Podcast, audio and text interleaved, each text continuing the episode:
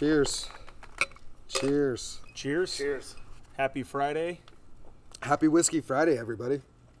Hey, uh, so welcome back. I am uh, I'm back in town, uh, and uh, we we got a quick opening story. So last week I get back from Zion. Patriot Rob over here texts me. He wants to get my perspective. Go figure, right? We got Rob's perspective, but then he wants my perspective on some uh, um, just some things going down. And so I go over to his house. We talk for a little bit, and I get ready to leave. Give everybody a hug. Get ready to leave. I walk out of the house, and I hear a baseball sprinkler. I look down, and it's not a baseball sprinkler. It's a goddamn rattlesnake. And I almost walked into it. I was probably, I don't know, what, you, like seven, eight feet away from it. I, yeah, I, I would think more like six. The funny thing is, when you walked out, you opened the door, and it's like you took a step out and then a step right back in. I, I, don't- I did not get two feet out the door. And so you're like, well, there's a huge rattlesnake out there. And I'm like, get the fuck out of here. and you're like, I'm not joking. I'm not. And Rob looked at my face. He's like, "Oh shit." Yeah. So, just we we opened the door like three times. This thing did not budge. He was pissed. He was ready to go, curled up, um, and we I didn't know what to do. So So I've lived out here a long time, this, you know, in the desert, and I've seen tons of rattlesnakes, but I've never seen one completely coiled up, ready to, you know, I mean, that thing was a foot off the ground, you know, tongue out, ready to go. I, Yeah. I mean, I, I just don't think that it had enough time for you to step one foot out to get like that. It's almost like it knew we were on the other side of the door and it was ready to go before the door even opened. well, what I think it is me like just holding the door handle as I was leaving, and we're kind of still talking. I'm moving it. So he was probably sliding across. Thank God I opened it when it, when we did, because if he was any closer, he would have got me, right? I mean, if he would have got like towards your door, I don't know if he was going across the the way or what, but he would have got me. He was. It was crazy to me because I've never seen one. I've seen a, a bunch in the wild. I've never seen one coiled up, that, especially that close. Like you see them on TV, and it's amazing to me how like tense their muscle is. Like how tense it is because it was like a spring. How like curled up and just like it was not budging at all. Right. And so we we really didn't know what to do. Everybody's looking at it. We're taking pictures of it, doing that whole thing. I open the door, I close it. I open the door thinking it's going to be gone. He's still there. Close it. Open the door. He's still there. Close it. So then I'm like, Rob, go get your shotgun. So Rob goes goes and gets his shotgun. As he's loading, he's like, Hey, I kind of don't want to blow a hole into my wall or my sidewalk. We should think of something else. He goes, I got a big ass pole. I was like, Go grab it. So he goes and grabs this like 10 foot pole. It's one of those rods that you use to put Christmas lights on the side of your house. Yeah. Oh, it like okay. extends like Yeah. four different times. So it's not a strong pole, but it was long enough. So I take the pole and I put it outside and I make sure I got my distance and I whack it down to flatten him out. And he, sure enough, he did. And I played with him a little bit, trying to get him in the perfect spot, trying to hold him down. He's biting the rod, dude. Just like th- amazing what nature is, right? I mean, just looking at animals. But he's biting the rod, biting the rod, and finally I got him in a good spot. I'm like holding him down, and this rod is starting to bend a little bit.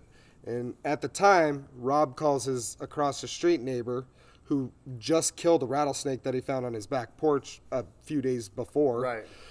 and he's like, "Hey, I need I need you to come over." So he goes, runs, and puts his snake killing boots on, goes and gets his shovel, his flathead, and, and comes up. And I see him walking. I'm like, "Hey, you better hurry up because this pole is like, as hard as I was holding it, my legs were starting to shake. I'm I'm, I'm like, you know, kneeling down. I couldn't hold it much longer. I'm like, you got to get it.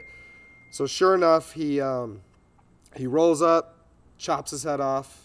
So the funny thing is, you think about it, like you get bit by this thing, that's it. Like you're probably gonna die. Could, You know, I mean, sure. I mean, realistically, like most people die. It's a Mojave Green, the most poisonous, if not the most poisonous rattlesnake. And uh, So I did not know that. it scares me a little bit more. Yes. I did not so, know that. So he just comes walking up there. I'm just wha-ching, chops Yeah. its head off like Yeah, he wasted zero time, didn't think about it. you can't. it. No. you can't And can't uh, play with it. I called him because he's kind of like, you know, he's done it a lot. You know, he's lived in that neighborhood a lot longer than I have. Yeah. And, uh, and so, and he had just killed one. And again, so I got my new AK-47 12 gauge, and I'm loading up the magazine, ready to go out there and fire this thing. And I'm thinking, damn man, like, I'm not trying to blow a hole in the side of my house, or, you know. Well, and, uh, and I would have thought like where we were at, the shotgun would have had to go right by my ear. and I'm like sitting there, I'm like, thank God we didn't do that. right. Because I still wouldn't be able to hear out of that My 17 year old son was like, This is really going to happen right now. I'm so excited. He wanted to see me shoot that thing. He was like, "My dad's gonna blow this snake head clean fucking off." Yeah. it's like you, you know, you see it in a movie where the just the snake explodes, nothing Yeah. else around it's Yeah. touched. Right. In real life, this is what happens. The whole side of Hole your in the house side is of the gone. wall. Right. This is called collateral damage. Next next phone call Rob's making is do a goddamn Yeah. masonry to patch the hole in the Right. concrete Well, and in the stucco. Exactly. And that's exactly what I didn't want to do. So I thought it was pretty good that the neighbor came over and, and chopped his head off. And, and uh, it was interesting how fascinated the kids were with this snake body that was just slithering all around with no head on. I mean, that was a good from the pictures I saw. That was a good It was two and a half feet. two or three is, foot is what I'm gonna snake, guess. right? So it- it actually stretched out much longer. So Yeah. the uh, so In the picture, it looked like it was six feet, but that Right. was just like a you don't know. so we uh, you know you take off. It's left outside. I'm shaking the whole way home. By the Right. way, right? my my I didn't even couldn't even hit the gas pedal. So my kids just want to stare at this body. You know, the neighbor threw the snake head in the dumpster, and uh, Should have kept it. So, No, because like- it could still bite you. No, after it's dead for a while, you boil No. it. You get the no way just that the skull. that venom is live. You know, For a and, uh, long, long time. So ditch the head. So I grab the body. I throw it on a uh, cookie sheet, and I take it in the house because I'm I'm gonna skin this sucker. You know, I'm gonna Yeah. skin this thing out like a trophy, right? So needless to say, you're not using that cookie sheet again, right? Oh no, I wash it, man. Shoot, you know, it's just a little bit of blood, a little bit of meat, no big deal. but uh, so I take take it in the house, and uh, you know I'm prepping to skin this thing out. I don't know if you ever skinned a snake, but they skin super easy, and um, so my 14 year old daughter comes in and she's like, "Oh my god, it's so gross." I want to do it. I was like, "What? Really?" After you, know just said that, I was like, okay, so Yeah. man, I, I split that thing all the way down its belly, all the way to the rattle, and then handed it to her, and she sat there and just peeled that sucker Yeah. back and That skinned was a that cool thing all the video. yeah, that out. was Yeah. an awesome Yeah, video. I was, was like, cool. wow. So, anyways, it- when we she skinned it out, I wanted to make sure. Oh, you know what was crazy? What I didn't realize is when I was, she skinned it all the way to like the raccoon tail part, Uh-huh.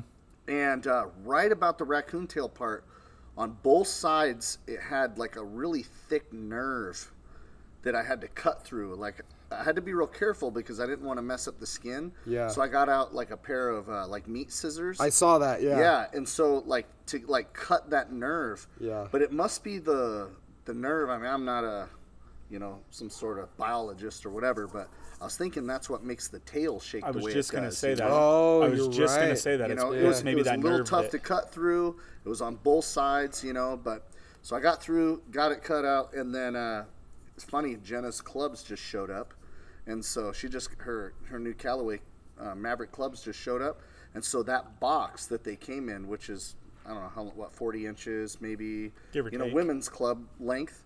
So I put this, I peeled the skin off, and uh, that's what I pinned the skin to was that cardboard box that the golf clubs came in, and it was end to end. So it looked like it was only about two and a half feet, which it probably was.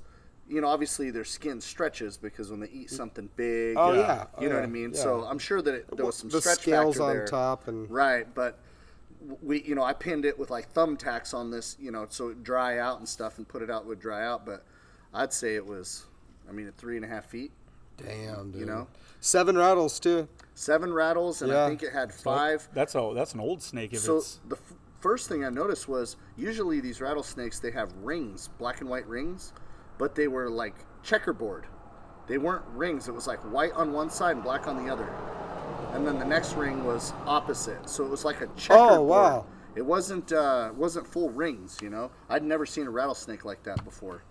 I wonder what that means. So is that like a different kind of Could you could then? you I- I tell mean, if it was like male or female cutting it open? Because looking know. at the insides coming out, it, it looked like it was. It's not just a tube. You could see where the intestines like Yeah, start to come out and stuff like that. It's very. It, it's super interesting shit. Like I always love that, but not in real life.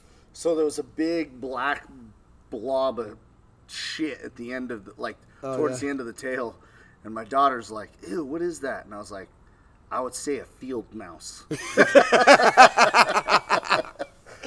that was dinner a couple nights ago. What What's so nuts about that is like, you have like m- mongoose and like roadrunners that just go after those things like they don't care. Honey King badgers. snakes honey eat badgers. rattlesnakes.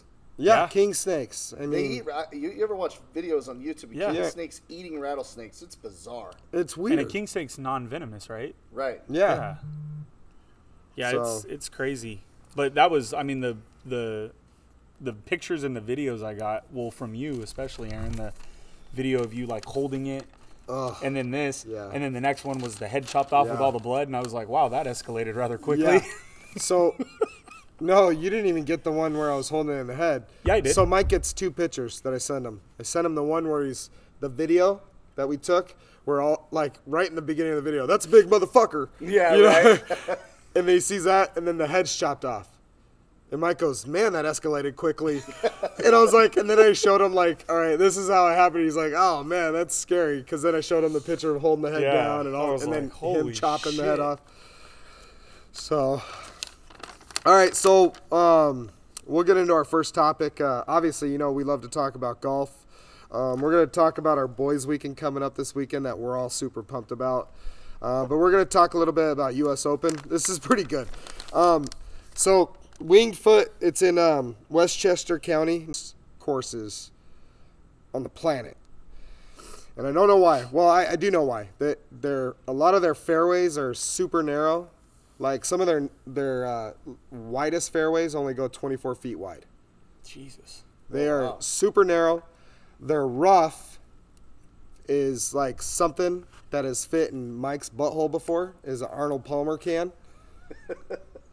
Oh, That's a fatty. the fatty. No, that's where we're going No. with this. saw it like they they showed videos like the couple days before where they put you know the big Arnold Palmer iced tea cans, put it in the rough, and you can't you can like barely see the No top. way, really. Wow. So you have rough that that it's that big. You have greens that are like uh, what Mike was talking about earlier, with three tiers, four tiers. Um, there's back they have backstops on a lot of the greens, like you, were talking about. All this stuff, it's pretty rough. So here's a stat. There's been five U.S. Opens. This is the sixth this year at Winged Foot. So there's been five full U.S. Opens played at Winged Foot. There's been, out of the history of U.S. Opens at Winged Foot, there's been two golfers ever to score under par to finish the tournament. Two ever. Ever. Ever. So 1929 plus 6 1. 6 over. 1959, 2 over. 1974, 7 over. 2006, 5 over. 1984, 4 under was the winner, and Fuzzy Zoeller and Greg Norman, the shark himself, went to a playoff hole, and Fuzzy Zoeller ended up winning the playoff hole. 4 under, 4 under, the only two under par at U.S. Open history ever. Wow. Well, not not the U.S. Open, just at Or Winged U.S. Open at Wingfoot. Yeah. Yes. U.S. Open at Wingfoot. We're not talking U.S. Open altogether because, like, next year, I think it's at Pinehurst, or something. or yeah. something like that. So, Well, So- right so now, how do you how do you think we would do? So honestly, so my dad said my I talked to my dad one time and he goes, "Whatever you would like, whatever you would score normally, like say you're uh like me, 25 and a half handicap. Look at what the players would score and and double your handicap on top of their score." wow. So he's saying like in a real life situation, No drops. Like if you go OB, it's a it's a you have to re tee off, and you keep teeing off until you get it straight. So literally, he's like you would 150, 155. Wow. Yeah. Jesus. And I he go and he even said he goes, I go to a place like that. He goes, it's t- it's terrible. Even now, here's the deal though. There's a lot of amateurs that will go to a place like this that can drive straight and can just like play if they go the week before when no one's out there and they're practicing and you get tour conditions, which means the rough is trimmed, the the side rough is trimmed, Right. the fairway's beautiful, the greens are fast, everything's good. They will they will shoot great. Well, wasn't there the first round yesterday? Wasn't Oh. an amateur leading it? Yeah, Davis. Um, can't remember his name. He was leading after the first like nine holes, Yeah. and then he turned. He did the turn at, on day one and just shit, Shit the, the bed. bed. He still ended the day at a one under, I believe, um, which is very respectable. Yeah. And then um, he, I think he missed the cut today. Well, there's a lot of guys that missed the cut. Here's the deal, though. There was at least ten professional golfers that shot an 80 plus today. yeah. That when's the last time that happened? And then you, Tiger missed the cut. Phil mi- missed the cut. Jordan Spieth missed the cut. Well, Jordan Jordan Spieth shot an 81 today. 81 today. Today. 11 over. And it's a par shot 70. He shot a 73 So, yesterday. so here's what I found out though. Is with day one, they get a late start because of the uh, ceremonies and stuff. And so remember, the U.S. Open was supposed to be three, four months ago. when you had of- more light. because of coronavirus had more light so they had to rush the players on so they cleaned everything up today or uh, on yesterday so the players would do better. So that's why they had like 15 people that were under par after day one. Justin thomas shot a 500 beautiful day. He was on top of it. Um, he uh, they, they try to make sure that they can get through until the day's over. Well, You know, as of right until night goes. as of right now, when I looked it up, there's only six players under par. Yeah no There's uh, so they they one's beefed them up and and you know you know how you talk about the greens having like three tiers they move that that hole in the fucking perfect spots and it, it's disgusting oh, it's it's it's a it's an incredible course. Absolutely, Incredible. just after my seeing what i've seen the last two days uh, it would be a bucket list to go shoot it with tour conditions Oh, like yeah. go go do tour conditions like either do it list. either do it the week prior or the week after the tour. Yeah, because they'll on some of those tours they'll allow people to go golf it. Yeah. The two weeks prior as they're getting it beefed up. So there there's this video um, that they they they did a whole behind the greens uh, thing on um, on this, right? They did a whole behind the greens on on all of Wingfoot, and um, here's a video right here. Uh, I'll s- don't know what we do because we do everything before they show up. All of our work is done and planned to stay ahead of play. they make We're it rolling out with 60 guys every morning to maintain two top 100 golf courses. Jesus. There is not a group that's working harder or, in my estimation, is more important than those guys down in the maintenance shop.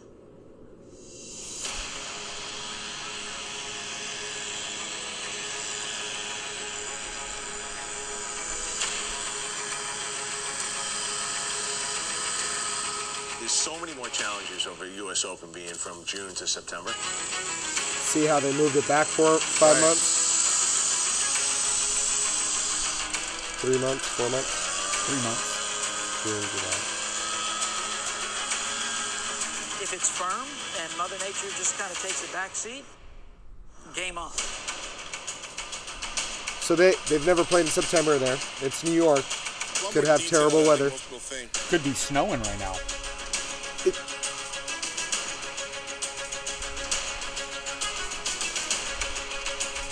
So I don't want to go like the whole.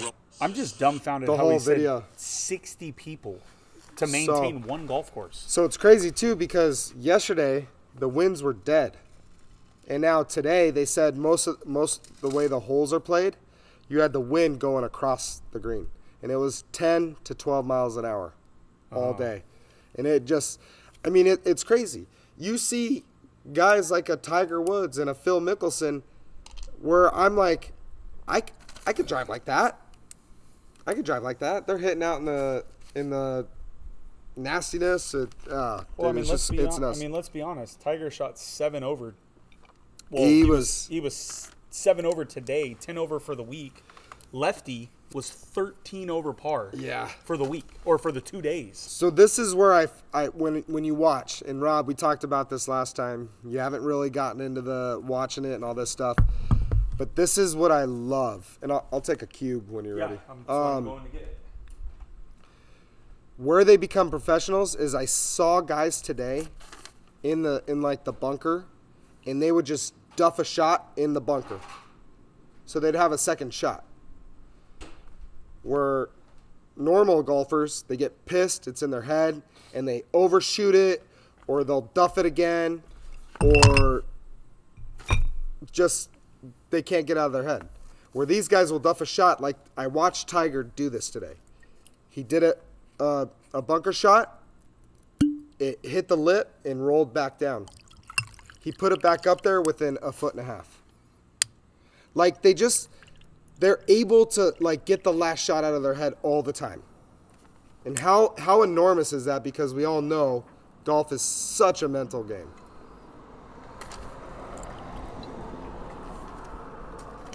So here's a couple stats. All right, so Patrick Reed is your leader after after two days, Um, At four under, right? four under.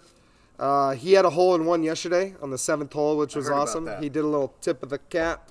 It was pretty sweet because then I, I want to say he eagled the next hole. No, he birdied and then eagled. So he was on fire day one. Justin Thomas was on fire. Um, but that's the thing is, when Patrick Reed hit that hole in one, guess what he did the hole prior? Double Bogeyed. double Oh, bogey. double bogey So how do you go from a dug, double bogey to a to hole, a hole in in one. one? Perfect shot. I mean that's I mean, that's pros right yeah. there, right? Um, I wanted to talk about some of the pairings. You had Tiger, Justin Thomas, and Collin Morikawa that were paired up uh, the first two days. Um, obviously, Tiger and Collin both missed the cut. Collin missed the cut by one stroke today. You know, that's only his uh, third Yeah, third time missing a cut uh, by one shot as a pro. Yeah, Justin Thomas shot a 500, led the first day, plus three the next day. He's 200 total. He's tied for third. Um, another pairing that was good, Dustin Johnson, best in the world right now. Bryson DeChambeau and Tony Finau all made the cut. Um, DJ's sitting at three over. Bryson is at 300, and I want to talk about Bryson a little bit. And then Tony Finau's at a two over. And then here's my favorite pairing Jon Rahm, Phil Mickelson, and Paul Casey. Paul Casey was a six over. I think he made the cut because the cut is cut six, over, six over. So he should be playing tomorrow. Jon Rahm is at a one over, and Phil Mickelson, obviously, like we talked about, is a, a- he he's 13 over for the two days. Um, the all three are ASU Sun Devils, and all three are club members at the same place in Scottsdale, Whispering Rocks. Wow. So how how cool of a pairing would that be? Yeah. And you would think they would all be like in their norm, like regular, just playing golf. But Lefty, man, he You know, he well- couldn't get it. I was reading today. This might uh, this might be Lefty's last U.S. Open. Yeah, I heard about that. He he crushed that uh, Champions Tour. Yeah. he went first time he ever played. When you're when you're a champion, you have to hit a certain level and win a certain amount of times, and then when you turn 50, you can join the Champions Tour. It's not the Senior Tour. It's a Champions Tour. You have to be 50 and over. And you have to win so many majors. I, it's something like that. Um, and he went out there the first his first Champions Tour and just destroyed everybody. Crushed them. He was awesome, man. He was he was on it. Um, so one thing I wanted to talk about is a, a big thing that's missing out of these golf tournaments is the fans. Yeah. Right. So you hear everyone's behind Tiger every time he hits the ball. I mean, it doesn't matter if it's Get a seven seven hundred yard par five. Get in the hole as soon as he drives it. But I will say it was kind of cool because I sat there on day one, and I was just listening and watching, doing my work, and you could hear a lot of the times to where the caddy and the golfer were talking, and you could hear what they're talking about, and it's really cool because you would never hear that when there's fans there. No. Never.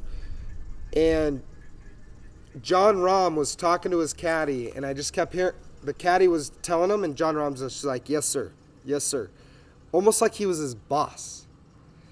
And the way they, the way they um, talk to their caddies is super respectable. And uh, it's just, it was really cool hearing them talk back and forth. Hey, you know, it's it's 150. It shows it playing like 163. You know, it goes up a little bit, but the wind's playing left to right. So I, you know, go go with your seven iron. Those caddies, And it's it's amazing because the books that they have, all this stuff, and supposedly their caddies are out there weeks prior studying every little inch of that course, notes, this, that. They golf the course. the caddies They- do. The caddies golf. Oh, wow. We'll golf the course and like just play rounds and like see how it's playing, all this stuff. And it's just I, I thought it was really cool. It was really interesting hearing how they talk to each other just on the side. And that's and that's funny that you mentioned that because last week, you know, the book that they always carry in their back pockets, the caddies and the golfers. Yeah. I thought it was like a scorecard, but then last week I was watching it and you see the caddy open it and he's reading and then he starts talking to the golfer and then the golfer opens his book and they're like going over notes that they have Yeah. on that hole. Yep. Like, okay, if you hit it here, it's gonna break this way. If you hit it there, it's gonna break this way. Okay, there's this. Like, I didn't know that that's what was in those books. I thought it was just a scorecard. So you were the one that turned me on to Rick Shields, Yes. right? So go watch uh, Rick Shields' YouTube video. Everybody out there, wa- watch Rick Shields' YouTube video uh, where he plays with a caddy. So he goes and plays with a caddy one time, and he's like, "Hey, will a caddy improve my score?" And literally played 18 with this caddy, and two times the caddy said, "My bad." Out of all 18 holes, out of all of his shots, I think he, I want to say he shot one over that day. Rick Shields is a I He's mean, a pro golfer. He's a or pro. used to be a pro golfer. He's an amazing golfer now. He does a bunch of YouTube videos, all this stuff. But um, yeah, and and it was a it was cool because it shows the caddy's book, and they have overlays. So they'll have the the the hole, how it play, like how the hole sits, and then they'll have overlays with all of their yardages and then the breaks and all that. and the breaks and then they'll they'll even have notes. If wind is left to right, do this. If wind is on your back, do this. If wind is on your front, do this. They have all those notes in those cards. It's really cool to see that because it really gives you an insight on on what those golfers are doing day in day out. Ultimately, it's on the golfer to hit the shot, though, right? I mean, they have to. You can tell them to use whatever club you want. If they don't hit the shot, they don't hit the shot. If they heel it, top it, you Toe know, it, whatever. yeah. So let's talk about Tiger today. I mean, Friday. So he was ten over par for the week. Total three over day one. Three over day one, seven over today. But today he had two birdies Yeah, in the final three holes of the course. Yeah. Before that, he had five bogeys. Yeah. And two double bogeys. Yeah. Today alone. yeah. It, Like- it was a bad card. So And he's missed three of the last five major cuts since winning the Masters in 2019. I know. He hasn't made. Yeah, You know. he, he's he hasn't been playing good lately. He's missed. He's missed three Yeah. out of the last five cuts since he won the the Masters. It sucks. like, you know, we had that conversation last week on whether we would take DJ or Tiger. Mm-hmm. You know, at this day and age, right now, it's DJ all day. oh yeah. But in Tiger's prime, I mean, Oh, there's, yeah. there's not a there's Oh, not yeah. a question Not in the doubt. So Tiger Woods was the best golfer ever. So Rob, get this. Today was the first day in no, I don't want to say tournament history, but it was it's been the first time in I can't remember what the stat was. It was like 13 years in PGA uh, in PGA history, right? The last time in 13 years that not one golfer had a bogey-free round. So every golfer on the course today had a bogey. At least one. Wow. Well, but then before that, all the tournaments there would be one guy, two guys, seven went guys bogey-free. that went bogey free. Wow. And this is the first time. So, to put this in perspective, right? From day one, the the total score was 332. Right? That was the total score out of all the golfers. They shot 332 over par. Wow. Day two, it was 640. Last time I checked, and the day wasn't even over yet. They had like three golfers that had to finish up, so or three three pairings. Sorry. so the winner of last year, uh, Gary Woodland, he shot eight over today, or eight over for the week. So he missed the cut by what cut. two? Yeah. Um, so he failed to defend his title. I mean, he shot a decent round today. It was 74, but I guess there was a in his post interview or whatever. Um, he was saying that he was playing through a um, Yeah, he was injured. uh, through a torn labrum in Yeah. his hip. Yeah. So look at this. Winged Foot played 2.62 strokes tougher in round two today. So you you know you talk about the resilience of these pros with their mental game. Yeah. Now, what is it? Is it because of the wind? Now you said day one there was no wind. Second day there was some wind. Was it the wind or was it the mental game? Yeah. I mean, just to give you a little Well- perspective, right? Yeah. Well- so you think about it. You go out there. Now, here's the other perspective. Was it the mental game because of how tough it was the day before, or did the wind have an effect on the mental game, or is it compounded both? What would it do for you? For me, I I go out there and golf the same way every time. Horrible. Don't duff it. Don't duff it. Don't duff it. I duffed All it. right. Went left. Breakfast ball went right. Yeah. This one I'm gonna throw overhand down the middle. I pray for what Patriot Matt calls a members bounce. yeah, right. Or an Aaron bounce. I actually even asked uh, Aaron today when we were playing uh, Los Lagos. Uh, I was up in the hills, you know, in the bushes, and I was like, "Hey, I found it." He's like, "Great," and I'm like, "It's a horrible lie. Can I throw it?" And he goes, "What? Your shot?" I'm like, "Yeah," and he goes, "Fuck no, you can't throw it." I was like, "All right, well, give me the nine, I guess." and I actually had a good shot out no, of it. No, you did. Yeah. He, it, it was a tough shot. That was a terrible mean, shot. You know, the thing is, it is a mental game. I mean, I know that. Yeah. And, uh, but you know, you think about it, they played generally so much worse the second day. And then you have conditions. You got wind. What Well, else was there? well, they clean they cleaned it up. They made the greens a lot smoother, day one, and they They cut know- the rough. You said day one. they cut the rough. And here's another thing that I never put two and two together with. Usually, that rough, where they're hitting it all the time because the the fairways are so narrow, is trampled on by a bunch of fans.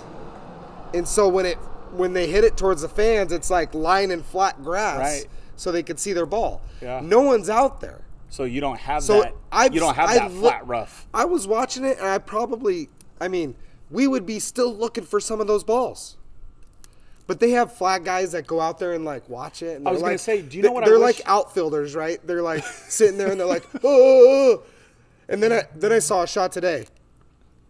It was hilarious. I was sitting there wa- watching the TV, and these two guys are sitting there, and they both have their masks on, and they're standing next to each other. And this guy hits. I mean, it was a par five. So this guy's hitting a 240 yard shot to get onto the green. It goes over the green, almost hits these two guys, like pr- standing as close as you two are now. Lands right in front of their feet, and they didn't budge. They just go. And they look for the flag guy, and they're like, and. And I'm like, why are you guys standing there? What are you What are you doing? They You know didn't budge though. They're just like, oh. But I, I don't know. These balls just disappear. And some of these shots, like even when they're doing their practice swing, it's like Like pounds of grass coming up with it. pulling it off. They're you can't even like wipe it off. You know, you're peeling this this uh, seaweed off of your You're, you're, club. you're painting the picture for me, and I flash back to Happy Gilmore, where he's uh, you know, he's in some grass like you're describing, and the announcer's like, "Oh, he's in some deep cabbage now," and he's just hacking at this cabbage.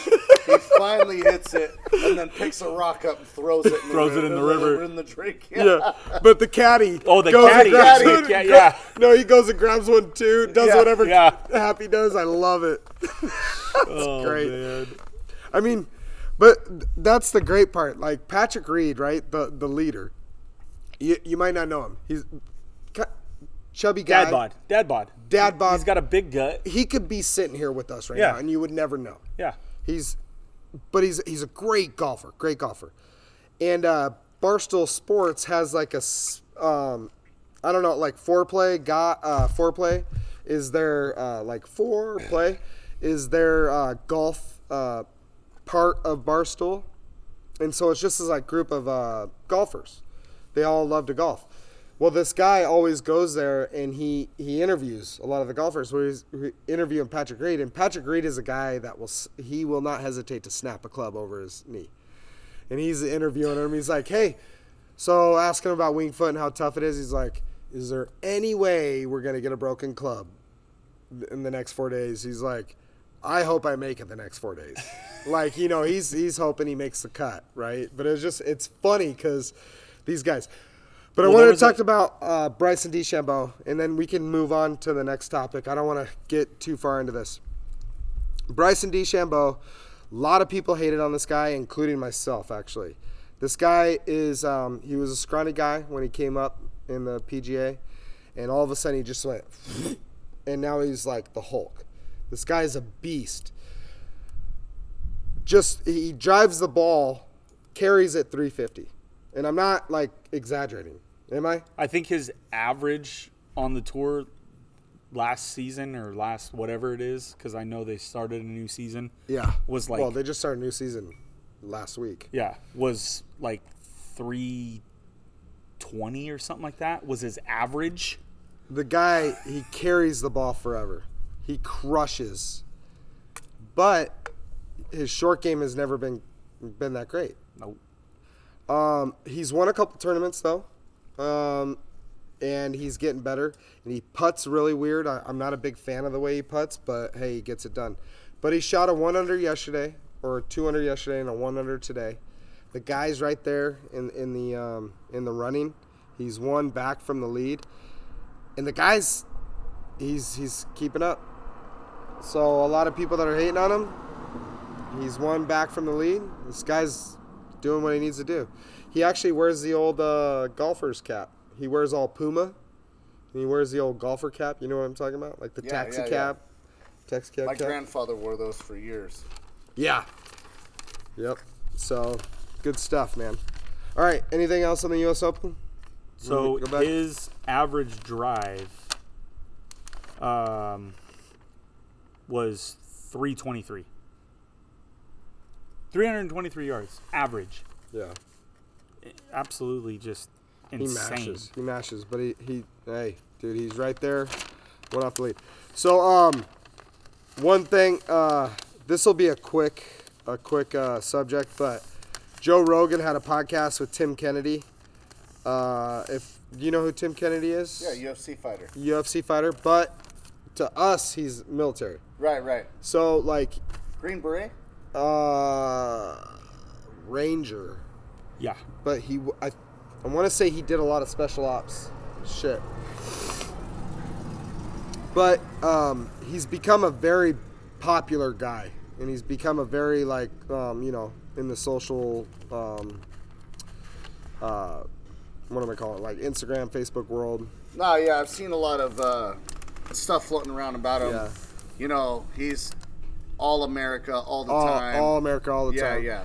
He has like uh he has a pretty cool job now. He does a lot of um, you know, uh, kind of training. Oh, actually, you know what? I want to jump back. Let's before we get into this. Amstel Light commercial. All right. So one of the best parts about the U.S. Open was they had a couple Amstel Light commercials with Phil Mickelson. One of them was okay. One of them was really good. So I'm gonna play this one and this is really good. And Rob, you might want to turn your chair to see this bad boy. I saw it. It went right in this stuff. That's good. How hard could it be to find a white ball in all this? Looking for this? Phil Mickelson. Thanks. Hand, Oftentimes when hands a on the guy hits a ball in the light. rough, there's something else in his life that's astray. Tell old lefty what's going on. How do you make friends, Phil Mickelson? A lot of guys struggle with adult male friendships. I mean, not me. I'm Phil Mickelson. but those who aren't me, Yeah, there's this guy at work that I really want to be friends with, Mike. he sounds cool. I just, I'm unsure how to, how to ask him if he wants to hang out. Just ask this Mike for his number and see if he wants to grab an Amstel Light sometime. That's always a good place to start. All right. Thanks, Phil Mickelson. You got it, Kevin. Can I have your number? No. Can you move? Because I'm gonna have to play from right here. I s- uh, Mike, he does sound. I mean, he does sound like a cool guy. Yeah, yeah. There's this guy at- at work, Mike. Oh, he sounds cool. He sounds like a cool guy. he didn't even say anything. Just his name's Mike. Oh, he sounds cool. All right. So I totally forgot about that, but we'll go back to Tim Kennedy, Joe Rogan podcast. It was really good. One of the cool things was, you know, Joe Rogan moved to Austin, Texas, right, recently. And Tim Kennedy uh, welcomed Joe Rogan and not only Joe, but little Jamie, his, uh, you know, uh, what, what's it called? His producer, the yeah, guy. the comedian, right? no, No, uh, no, no. His uh, the guy that does all his like all uh, his, all his, all his computer work. computer work, microphone work, does all that. Welcome them both, and you, you, the producer's usually on the side. Doesn't really, you know, not a not. He's not the name. He's not the face. Joe Rogan is, but it was really cool. Tim Kennedy welcomed them both with a couple cigars, and then bought them pistols. And there were pistols from his like his company that he works for. One was an FN uh, 509. One was an FN 503. The 509 had like the red dot sight on it for Joe Rogan. And Tim Kennedy goes, "This is what we do in Texas. This gun is now yours." Because you could do that in California, you can't do that. Well, and in Arizona, you can do that. I know, but they're, they're in Texas Yeah, now, yeah. not California. Yeah. In California, you can't give guns to people randomly. In You cannot give a gun as No. a gift in California. no, Nope. nope. You have to go through the whole. You have to go through the whole background check and Mhm. 10 day waiting period. So if we were in California and I bought a gun and you were like, hey, I want to buy this from you. Yeah. Yes. Could I give it to you or could I sell it to you? Absolutely. Yeah.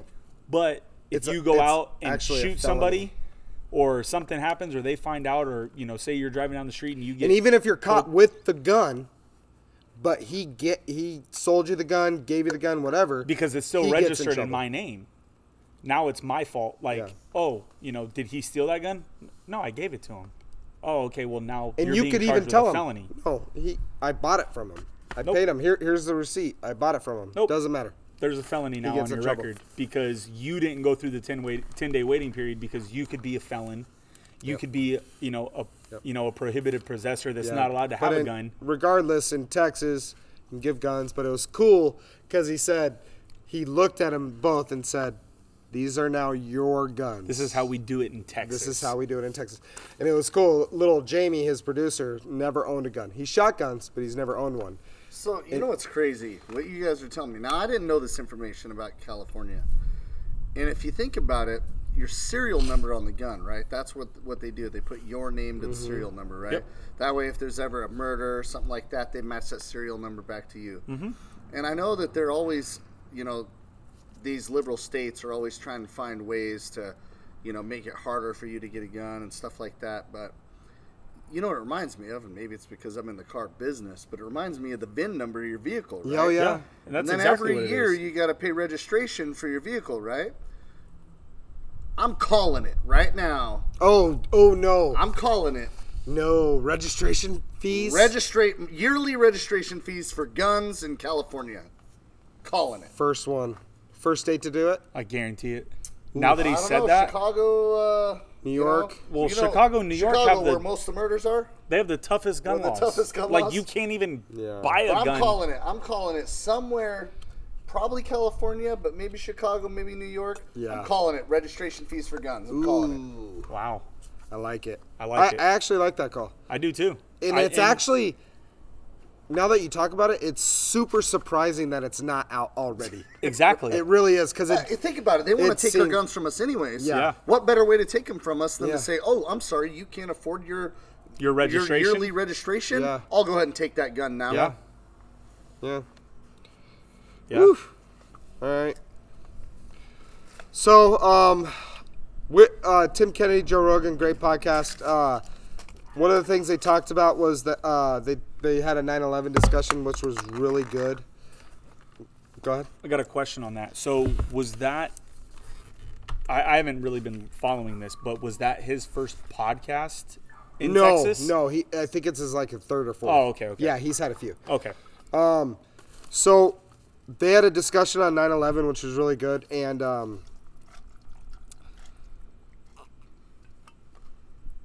listen to Tim Kennedy talk. If you guys have a chance, go listen to this because Tim Kennedy explains, and Tim Kennedy, I don't know, like I haven't seen anything Tim Kennedy come out and say Trump 2020, right? He's not like an avid Trump. He he's just super patriotic. I, I'm fucking American. He's a Trump supporter, but he's not I don't. vocal. Well, no, it. no. I, I don't even know if he is a Trump supporter. Oh, okay. Who knows? Like he could be. I haven't seen anything from Tim Kennedy. But what what I'm talking about is like Joe Rogan gets in a conversation with them, like, and they start talking about 9/11, and Tim Kennedy explains why he joined the military, and 9/11 was a big reason, Right. right? I mean, that's why I joined. To Yeah. be honest with you. 9/11 was a reason why they why he joined, but he got out of the military. But then he got back in the military and he went and did two more tours. Well, Joe Rogan's like, "Well, why did you get back in?" And he goes, um, and he asked him straight up. Joe Rogan looks at him and goes, "Was Donald Trump getting elected a big reason why he got back in?" And he said, "Absolutely." And he said, "Why?" And he goes, "Cause here's the deal.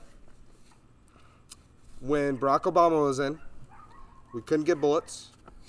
we couldn't get this, we couldn't get that, and he explains it, and I love it because I understand what he's talking about. Because when when you train in the military, right? Um, so my unit, if if we're gonna go shooting, we we submit yearly training plans, like almost like a three year plan budget, right? In a sense, but we submit yearly training plans, and so we have to project what we're gonna use that year. So say I have 50 soldiers in my unit. And I plan on qualifying on the range twice that year. That's times two. So qualifying one time uh, uh, with 50 soldiers, say 10 of them do M9 because they're officers. Uh, the other 40 do M16s or M4s. I have to project, all right, to qualify, you get this, you pre qualify, you do this, you do this. So I'm going to project out. So each soldier needs 100 bullets. And I'm just, I'm, I'm just throwing this out there. These aren't exact numbers. So each soldier needs 100 bullets, uh, 556. So 40 soldiers, 100 bullets. I need at least 400 rounds. Well, they come in 500 round packs. So I need a 500 round pack. For M9s, I need uh, 200 rounds. Well, in Barack Obama's years, oh, so you do that times two, so you multiply by two. In Barack Obama's years, they'd say, okay, you need a thousand rounds, we're gonna give you 500. Well, Well, I can't- How's I- that possible? Well, you're like, well, I can't qualify twice. Okay, well, we'll qualify once, I guess. Okay. Well, you have training units that go out and shoot all the time. When I was in a combat unit, even as a tanker, we would go out and shoot all the time. Because you have to, like, at, being combat MOS, you have to go out and shoot all the time. Well, he was cutting those dr- dramatically. So these guys would barely be able to shoot. So Tim Kennedy explains this really good to where they they're they're talking about just don't take any big ones. Wives are drunk. I know. Hammered. No, they're not. Um, but he explains it really well, and and I just I really hope that there's some people out there that don't understand the military and understand why they do what they do. And oh boy. Told you. Christina just peed her pants. You think I was lying when I said hammered? Uh, okay. Tammy's trying to hitchhike. I guess. But Not funny. when they talk about it,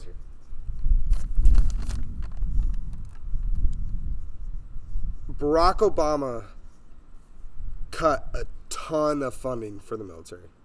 But point blank, there's no getting around it, right? I mean, look it up, look at everything, uh, uh, facts, facts, facts. You can try to play with whatever you want. But Barack Obama cut funding. And as soon as, as like the day after Trump was sworn into office, he added, added, added. And Tim Kennedy said himself, the only reason I got back in is because of because of um, Donald Trump. But this is where he doesn't say I'm a Donald Trump supporter. He goes, I loved it when Bush was in office because it's it, it's not just Donald Trump. It's It's red or blue. It's, the red or blue. When you're a Republican, you defend spending all, all day. The the bad thing is the fraud, waste, and abuse from what the defense does with all their money and all this stuff. Right? No one knows, right? So I just thought it was a really cool conversation for people to know and like get get the actual explanation on that side of the house, like for military support, and know that it's it's a bigger deal than people think of what it what, what it's about. Here's another thing that Tim Kennedy explained was when they ask for nods, nods are night vision, right? Nods, they got nods with Donald Trump in office. When like Tim Kennedy's group asked, like said, hey, to complete this mission, we need XXX. They got XXX. They didn't get X and maybe a little bit of Y. They got this, this, this. They got what they needed to complete the mission. This is why they destroyed ISIS in less than a year. The ISIS caliphate under Barack Obama had four years to build up when we stopped going after them.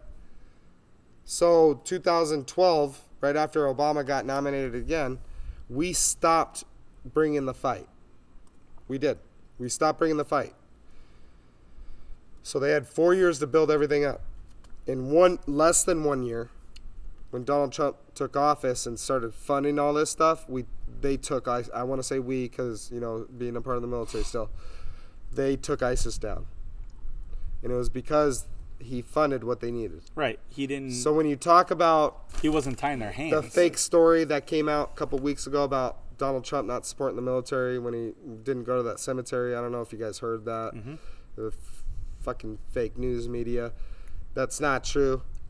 He, you know, he does what he has to do, and the only military people that he's not getting support of from are these fucking ex generals like General Mattis.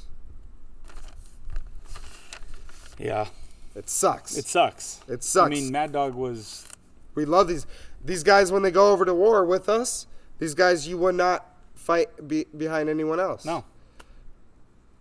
And but I they- mean, it, se- it, it, go. it seems like these generals that were either under Trump at the time, or worked for Trump, or some way. Once they leave Trump, it's like a complete 180, and they're like, it- "Oh fuck Trump." no, it's not that way.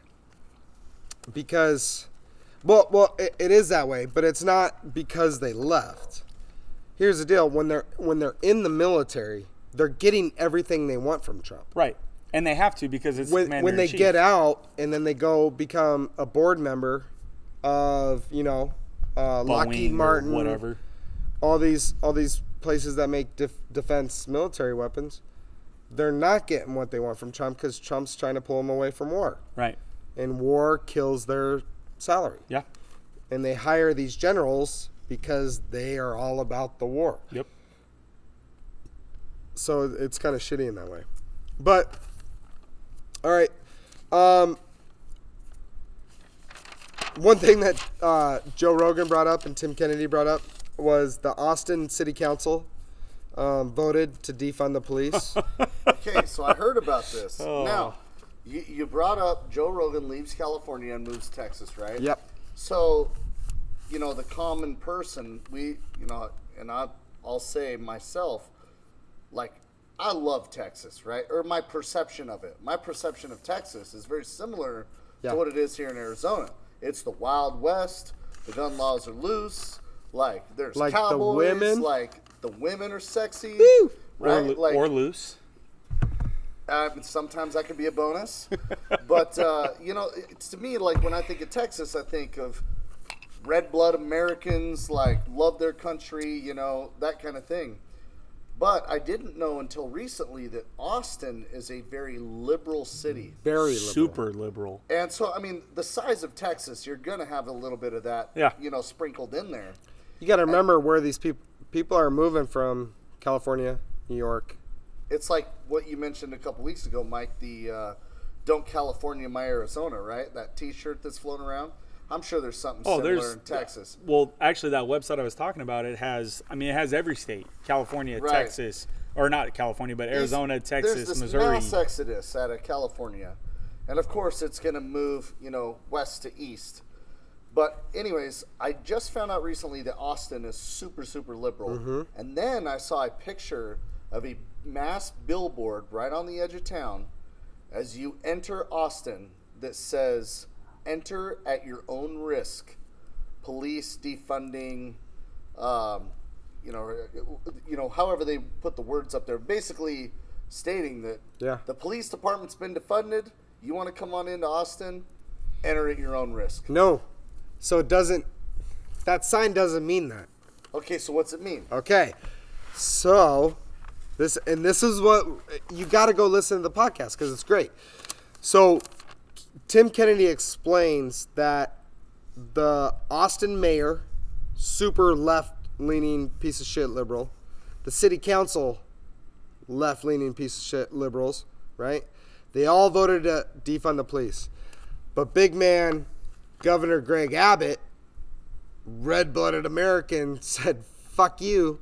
You defund the police, you won't get a dime of anything. And they said, I'm sorry. So the enter at your own risk is still open gun laws. It's open carry, concealed carry, because it's state law. And what did Ti- Tim Kennedy said? The majority of Navy SEALs that retire or get out move to Austin, Texas. Why? That because they have uh, there's something with all the gun ranges and all this stuff. Yeah, They, Austin's they have like um, it's weird because they've almost like let it just go because it. You got to go listen to the podcast the way listen to the way Tim explains it. Tim kind of just explains it as it's they don't care. Yeah, Austin's, No one cares about politics. So all these military folks that live there, they don't vote. They don't care. Cuz they know their their state is ran by a man. And it's never going to be it, Texas will never go well, I, I won't say never, right? Don't use absolutes. It would be extremely rare for Texas to ever go purple or even blue so with that city, all right, it's a city. But Austin just has amazing things. It's an amazing city. It's a beautiful city. I've never been there, but this is what I've, I've heard over and over and over again. There's a ton of Navy SEALs that live there. There's a ton of special ops that live there. Right. I mean, there, there's a just lot of prior military, a lot, a lot of prior military just prior moved there special forces. because it they, it's just a beautiful town and you know when they get stationed uh, what what's the station there's a station near there they always like end up partying in austin. Well, you know Austin's uh, logo for the city of Austin yeah is keep Austin weird. yeah yeah and that's that, what that's what Austin has. yeah austin our barber Yeah, he Yeah. has that in his thing. Yeah. it's like it's a big sign. It says "Keep Austin Weird" because Austin's like, it's it's it's a weird. I don't want to say like hippie, but it's it, it's just got that like weird, like that weird vibe. Like there's the there's a there's a river or like a moat almost that goes through Austin. Like in the downtown district, there's like this water channel that Sounds goes like through a it. lot of artists in Austin. Probably. but it's just I mean it's just it's it's it's crazy. So you were you were talking about Newsom. There's a there's a uh, a meme going around on Facebook and Instagram. I don't know if you've seen it, but it's this one with it's U-Haul and it says U-Haul salesperson of the month. Oh, and it's got a picture of Gavin Newsom on it because everybody's leaving the state of California to go to other places because So speaking of Gavin Newsom, He's he, been he signed that bill. He signed that bill into law that we mm-hmm. talked about two weeks ago. Oh, I heard about that. yeah, Yeah. I saw that. He signed it. Yeah. Fucking pedophile piece of shit. Yep.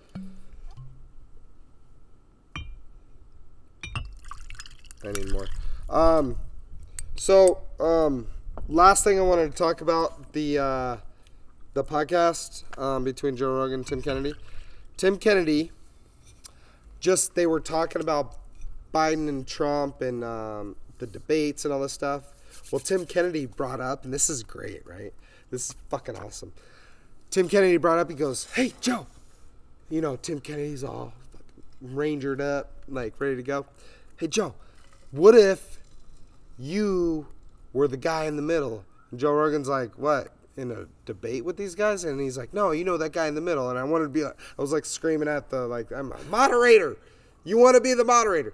So, but basically, what Tim Kennedy was saying was like, "What if you were the moderator for a Biden Trump debate?" Oh my god. Because Joe Rogan's just like he he he claimed Bernie supporter, right? But he hates that Bernie sold out again. He like he Yeah. knows he knows Bernie's sold out.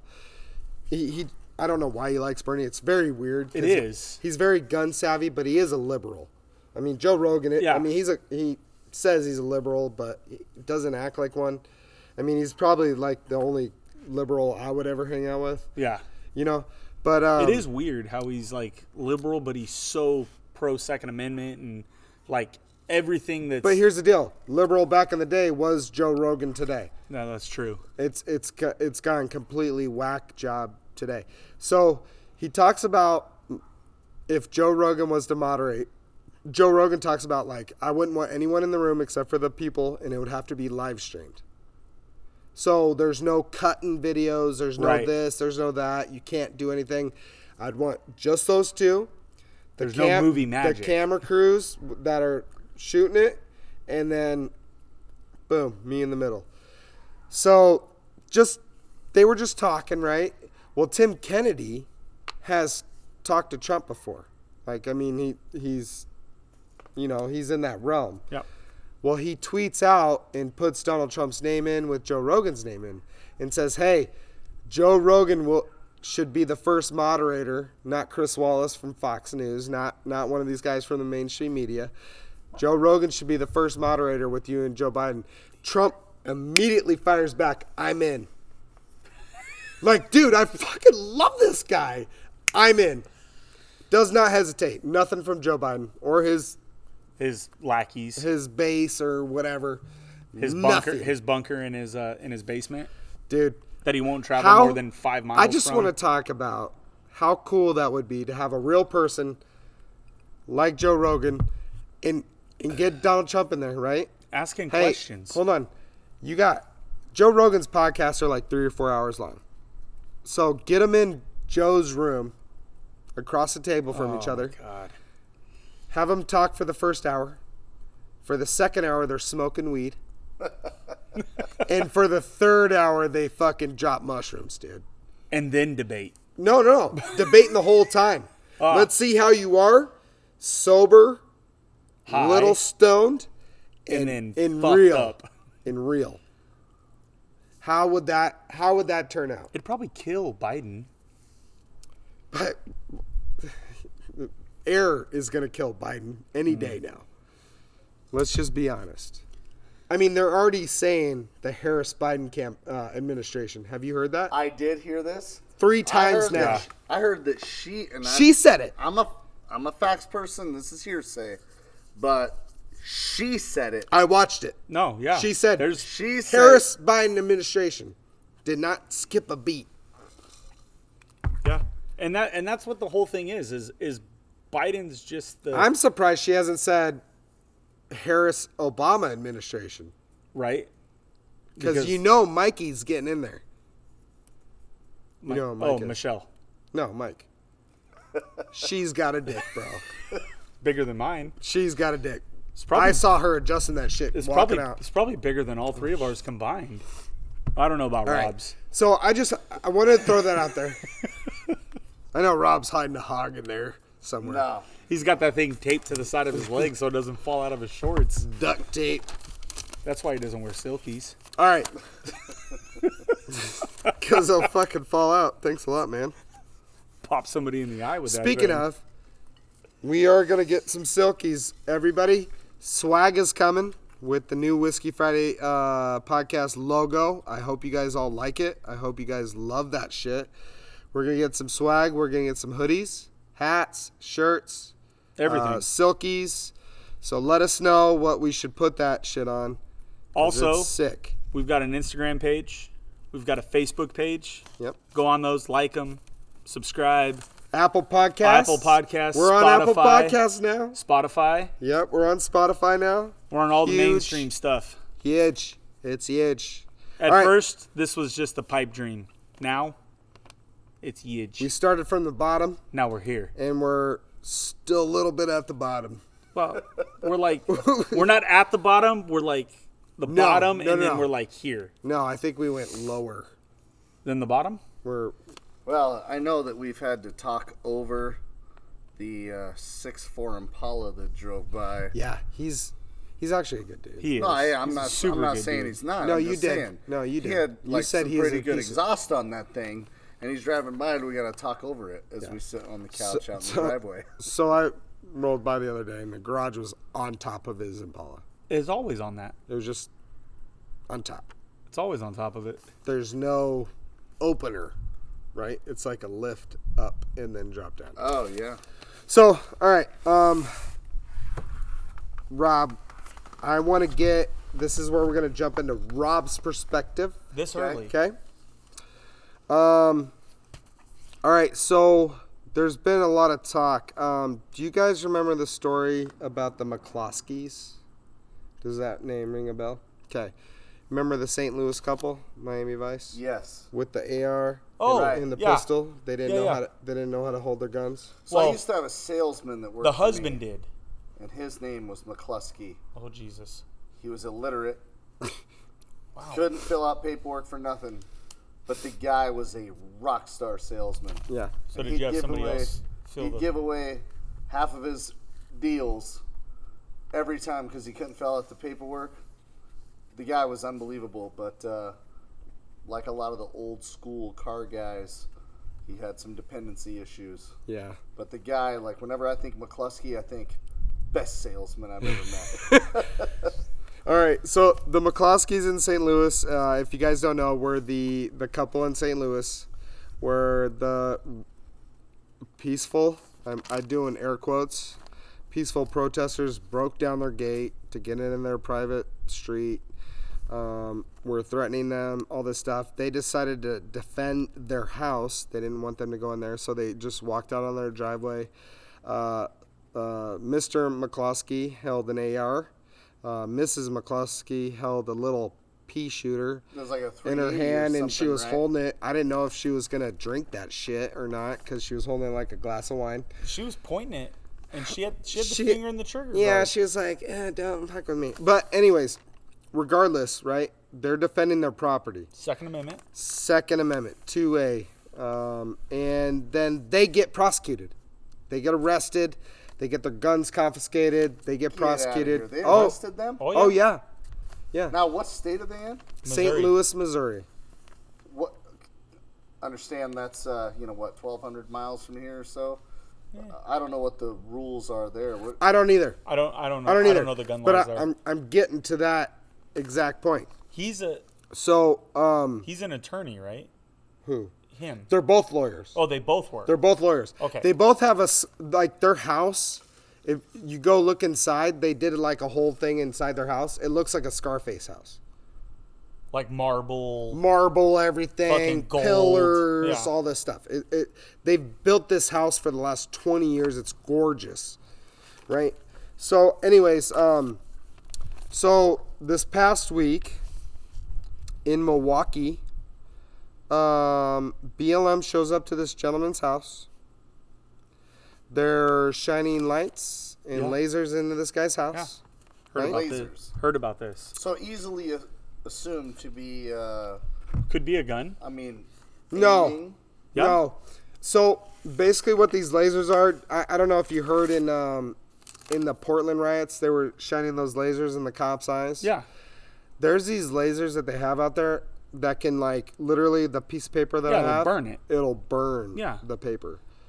And they literally they uh, injured federal police officers with these lasers. Yeah. But Into their eyes. what Rob's going at is being in the military. I, I mean, I know it's you know No, because he's IR and stuff like that, but there's lasers. I get it. But there's also handguns that have a Yeah. red dot laser Yeah. that'll point. So where Rob was going with that was like shining it in the I could see- house. yes. These people are thinking, hey, I they're, mean, I'm they're pointing saying, a gun if in I'm here. standing in my living room and I got a red dot on my chest. You're thinking you're getting sniped. I'm thinking someone's aiming a But- weapon. at me. Absolutely. But here, I and I understand that. Here's the deal: these are green lasers, and when they go through, they're like, they're bright. They don't. They don't. It's not a dot, like a like a sniper dot. Okay, so it's like almost like a flashlight laser. So it like hits and then it like spreads. Okay. So the further it goes, it spreads. So it's like kind of like a big like jumbled area. right, right, right. So um, they're doing this right. So the guy decides to defend his home, and I need I need I need Rob's full attention here. He's got it. I, I So know. that means- no, you're good. Stop being a mic. No, no, no, you're good, dude. We're Hey, good. hey, we we live our real lives here, so we sometimes have to text our wives But if it was me, would have been like, "Whoa, Mike's on the phone again, because you're always on the phone, bro. looking up stuff for the podcast." Anyways, I'm listening. So this guy decides to stand in his window. Well, and you already knew the story, so I want to make sure he. heard. yeah. Guy stands in a, all he he doesn't even walk outside. He stands in his window with a shotgun. So there's lasers in his house. This guy decides, hey, I'm going to show the opposition here. I'm going to protect my home and stand in the window with my own weapon in my own home. To Not make sure that they pointed at them, just Like, hey, don't come in my house. Yeah. I'm armed. You're good. Please stay out. Hey, do what you got to do. They're yelling, they're screaming, all this stuff. Just so happens, guess what he has hanging outside of his house? a Trump flag. Oh, you guys, it's like you're reading minds here. But no, no, it is. It is a Trump flag. Got you guys right. It was a Like Bi- it was a Biden flag. No, like the one in your garage. I don't have one in my garage. No. Well, Um, if you go on the Facebook page, you'll see it. Oh yeah, shit. yeah. So, Trump flag. They're yelling. They're screaming. Holds holds a shotgun. Guess who gets arrested? The guy in the house. The homeowner. The homeowner. Yep, of course he does. Why wouldn't? gets arrested, is getting prosecuted. So get this. District attorneys. Uh, go listen if you haven't seen the last seven Dan Bongino podcasts. He goes through this, shows the facts, shows that all of the money ties back all of the money to fund the district attorney races goes back to who? It's got to be George Soros. I, I swear to God, you have a magic ball. I'm telling you, I just remember watching videos of these Antifa guys four years ago when the election was up and Antifa was burning everything down. Yeah. Where these guys were standing out in the streets chanting, George Soros, where's our money? Yeah. Because Yeah. he was paying Antifa So, I- to go cause all this I've. I've learned a lot. I've learned a lot from from now till then. So, I got a couple things on this. All of this money uh, for these district attorney races, and you can look up all the newsline articles, right? Ties back to George Soros. Ties back to George Soros. So we what we talked about uh, two weeks ago was like the his net worth and we were like really getting onto that. Oh, his net worth is this, his net worth is that. But they call them shell companies for a reason, right? So he has a ton of shell companies. So you you say George Soros, right, wants to do all this stuff. He has a thousand different shell companies. And you just throw money at all of them. It's going to be hard to like figure out which one goes this way, which one goes this way, which one goes this way. But my thing is is like George Soros's name comes up so much. Now I'm starting to think all he is is a pawn. Everybody, every uh, Tucker Carlson on Fox News brought up George Soros's name on Fox News. You know when it gets to that point, like you have to like realize I don't know if he's the main player anymore. Cuz if So- you're if you're the main player, do you allow your name to get out there as much as that has happened? And does George, George Soros get capped because he's let loose? Okay, so think All right. about this. All right. Sorry, you're asking my perspective. Perspective. Okay. Let's go. So, you always hear me say, right? I'm a strategist. Yes. So, as I look at my my metaphor in life is that uh, as I move pieces around and run the company that I run, I always say, I play chess. I don't play checkers. No. Okay, so most people are pretty well versed in the game of chess. You know, it's a strategy. You you use this piece, and a lot of times you use this piece to draw on this piece, so you can kill with this piece. Yeah. Okay, and so on my level of things, nowhere near the grand scheme of the Illuminati or Bilderberg or any of these other things. You know, I'm just a little, you know, middle class American, you know, trying to run a company with 100 employees. But when you get into these guys' level of thinking, George Soros always seems to come up, right? Yeah. Okay, now, I mean, there's certain people that get into levels of conspiracy. So you get into levels of conspiracy, and George Soros seems to be the guy. I mean, he's got the videos of Antifa calling him out. George Soros, where's our money? George Soros has been busted funding all kinds of controversial things. But it's kind of like we talked about a couple weeks ago. George Soros isn't on the upper end of the wealthy. You know, I mean, his net worth was eight billion or something like eight- that. Which I mean, don't get me wrong, that's a ton of money but he definitely does have some influence. Now, George Soros is also 80 years old or something, or in his late 70s. So think about it. You've got a guy that's literally nearing the end of life, okay? He has been strategic in moving chess pieces around for whatever society there is, whatever the real ultimate power is. Now, there's going to be a changing of the guard.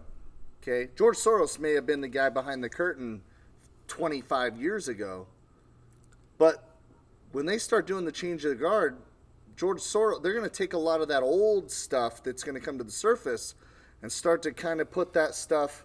Does that say he's 90 years He's old? 90 years old. Oh, jeez. Okay, I mean, he, August- we'll call August- him Dan. Days August are numbered. Right? August 12th. Yeah, nine- days are Days numbered. So Dan Soros, okay, he's going to be the patsy now, right? And that's what I'm saying. Yeah. Okay, so he's he's the guy. You got Antifa outing him. You got all these other other little companies like you're talking about, where you know eventually someone's going to link this stuff back to Soros. The guy's 90 years old. Yeah. Who did the change of guard go to? Which a lot of people speculate that it's uh, homeboy over at Microsoft, right? Oh, uh, Bill some- Gates. You know, Bill Gates is the one that had something to do with, you know, funding of vaccines and this, Yeah. that, whatever. Bill Gates isn't that old. So if you could take a lot of this old uh, conspiracy, some of this stuff, and you can pin it on the 90 year old guy, and then when he dies, oh, that was Soros that did that. You kind of like reset things. And then now you're like, you know, these liberals that have this crazy agenda, whatever the agenda is, they can wipe their hands and say, oh, yeah, Soros did a lot of terrible things. So basically, what you're saying is I'm right. I'm just saying. I mean, that's my perspective. Yeah. My perspective is, you know, and of, obviously, Soros is getting. I I just feel, what like whenever I, whenever I see someone's name out there so much, it's it's getting pushed. It's let, let getting me tell. pushed. So how about this? So okay? like, tell me that even the left or even the s- l- l- let's go deep into conspiracy. The Satanists okay, hold on, hold on. are they pushing his name out there because he is at the end of his life? The reality is, we don't really know who's pulling the strings. But I teach my guys, my team, all the time, and you guys have heard me say, and and, I, and this isn't me. This is something that I've kind of stripped from Albert Einstein. That every crisis is full of opportunity, right? Yup. Okay. So now we're in a crisis now. We've got, you know, COVID. We've got BLM. We've got domestic Antifa. terrorism. We've got all these different things going on. Now this is a what most would say a crisis. So what we want to do, or what, if I was in that power role, I would say, we're going to create a crisis, and we're going to create all the opportunity that we possibly can in this crisis. And so if I was, you know, in my strategist mind, I think, okay, this is a world where secrets get out much easier than they used to. The internet makes the world a small place. Oh, absolutely. There's a lot of things that can get released just by internet and he said she said. Let's not even go into the deep fake thing right now, but there's a lot of wild crazy shit out there that this world has never seen. So here we go, we create a crisis so we can create a bunch of opportunity to get rid of a bunch of old controversy and stuff and then start I don't know, maybe the Bible calls it the New World Order. I don't know. But what happens is we're in a transition. Who who's on tape talking about New World Order? George Soros. So what I'm saying is I I, I think love where you're going. George Soros is one of those guys that has been influential, you know, in, in the in, behind the curtain for a long time. But the thing is, is it, it's been happening a long time, and now that there's so much information, you got these whistleblowers out there releasing information, and I think that what's going to happen is that a lot of Americans that really get into this, that aren't just, you know, living living their life with blinders on. You know, guys like us, red-blooded Americans that love our country, that want to see honest people honest. We want to see the truth, and as we seek the truth, we see all the fingers being pointed to Soros. But the question is, is that on purpose? right. Is the information that we're looking for always points to Soros? So there it is. There I and So- that's that's what I'm talking about right now. Is like you almost hear it like it almost seems like now us and we talked about this before, like me never being a conspiracy theorist, now being a conspiracy theorist. Now George Soros' name is being brought up in the mainstream media. Tucker Carlson, Fox News, brought it up. Money follows. Follow the money. Follow the money. Dan Bongino, follow the money. Goes to George Soros. Tell me, he he's not just there. The thing is, we only see what we're allowed to What see. we're allowed to Right. see. Well, and like you said, Soros is 90 that we just looked up. I just looked I up. just saw a picture of him the other day, and it reminded me of Senator Palpatine. You know, the, Yeah. the Emperor from Star Wars. yeah. Oh, it reminded me But- when I was trying to sh- shave my ass crack. Well, also, I saw the same picture. I was like, "Hey, that looks like George Soros." also, and then you brought up Man, you're full of shit. you brought up how old's how old's Bill Gates?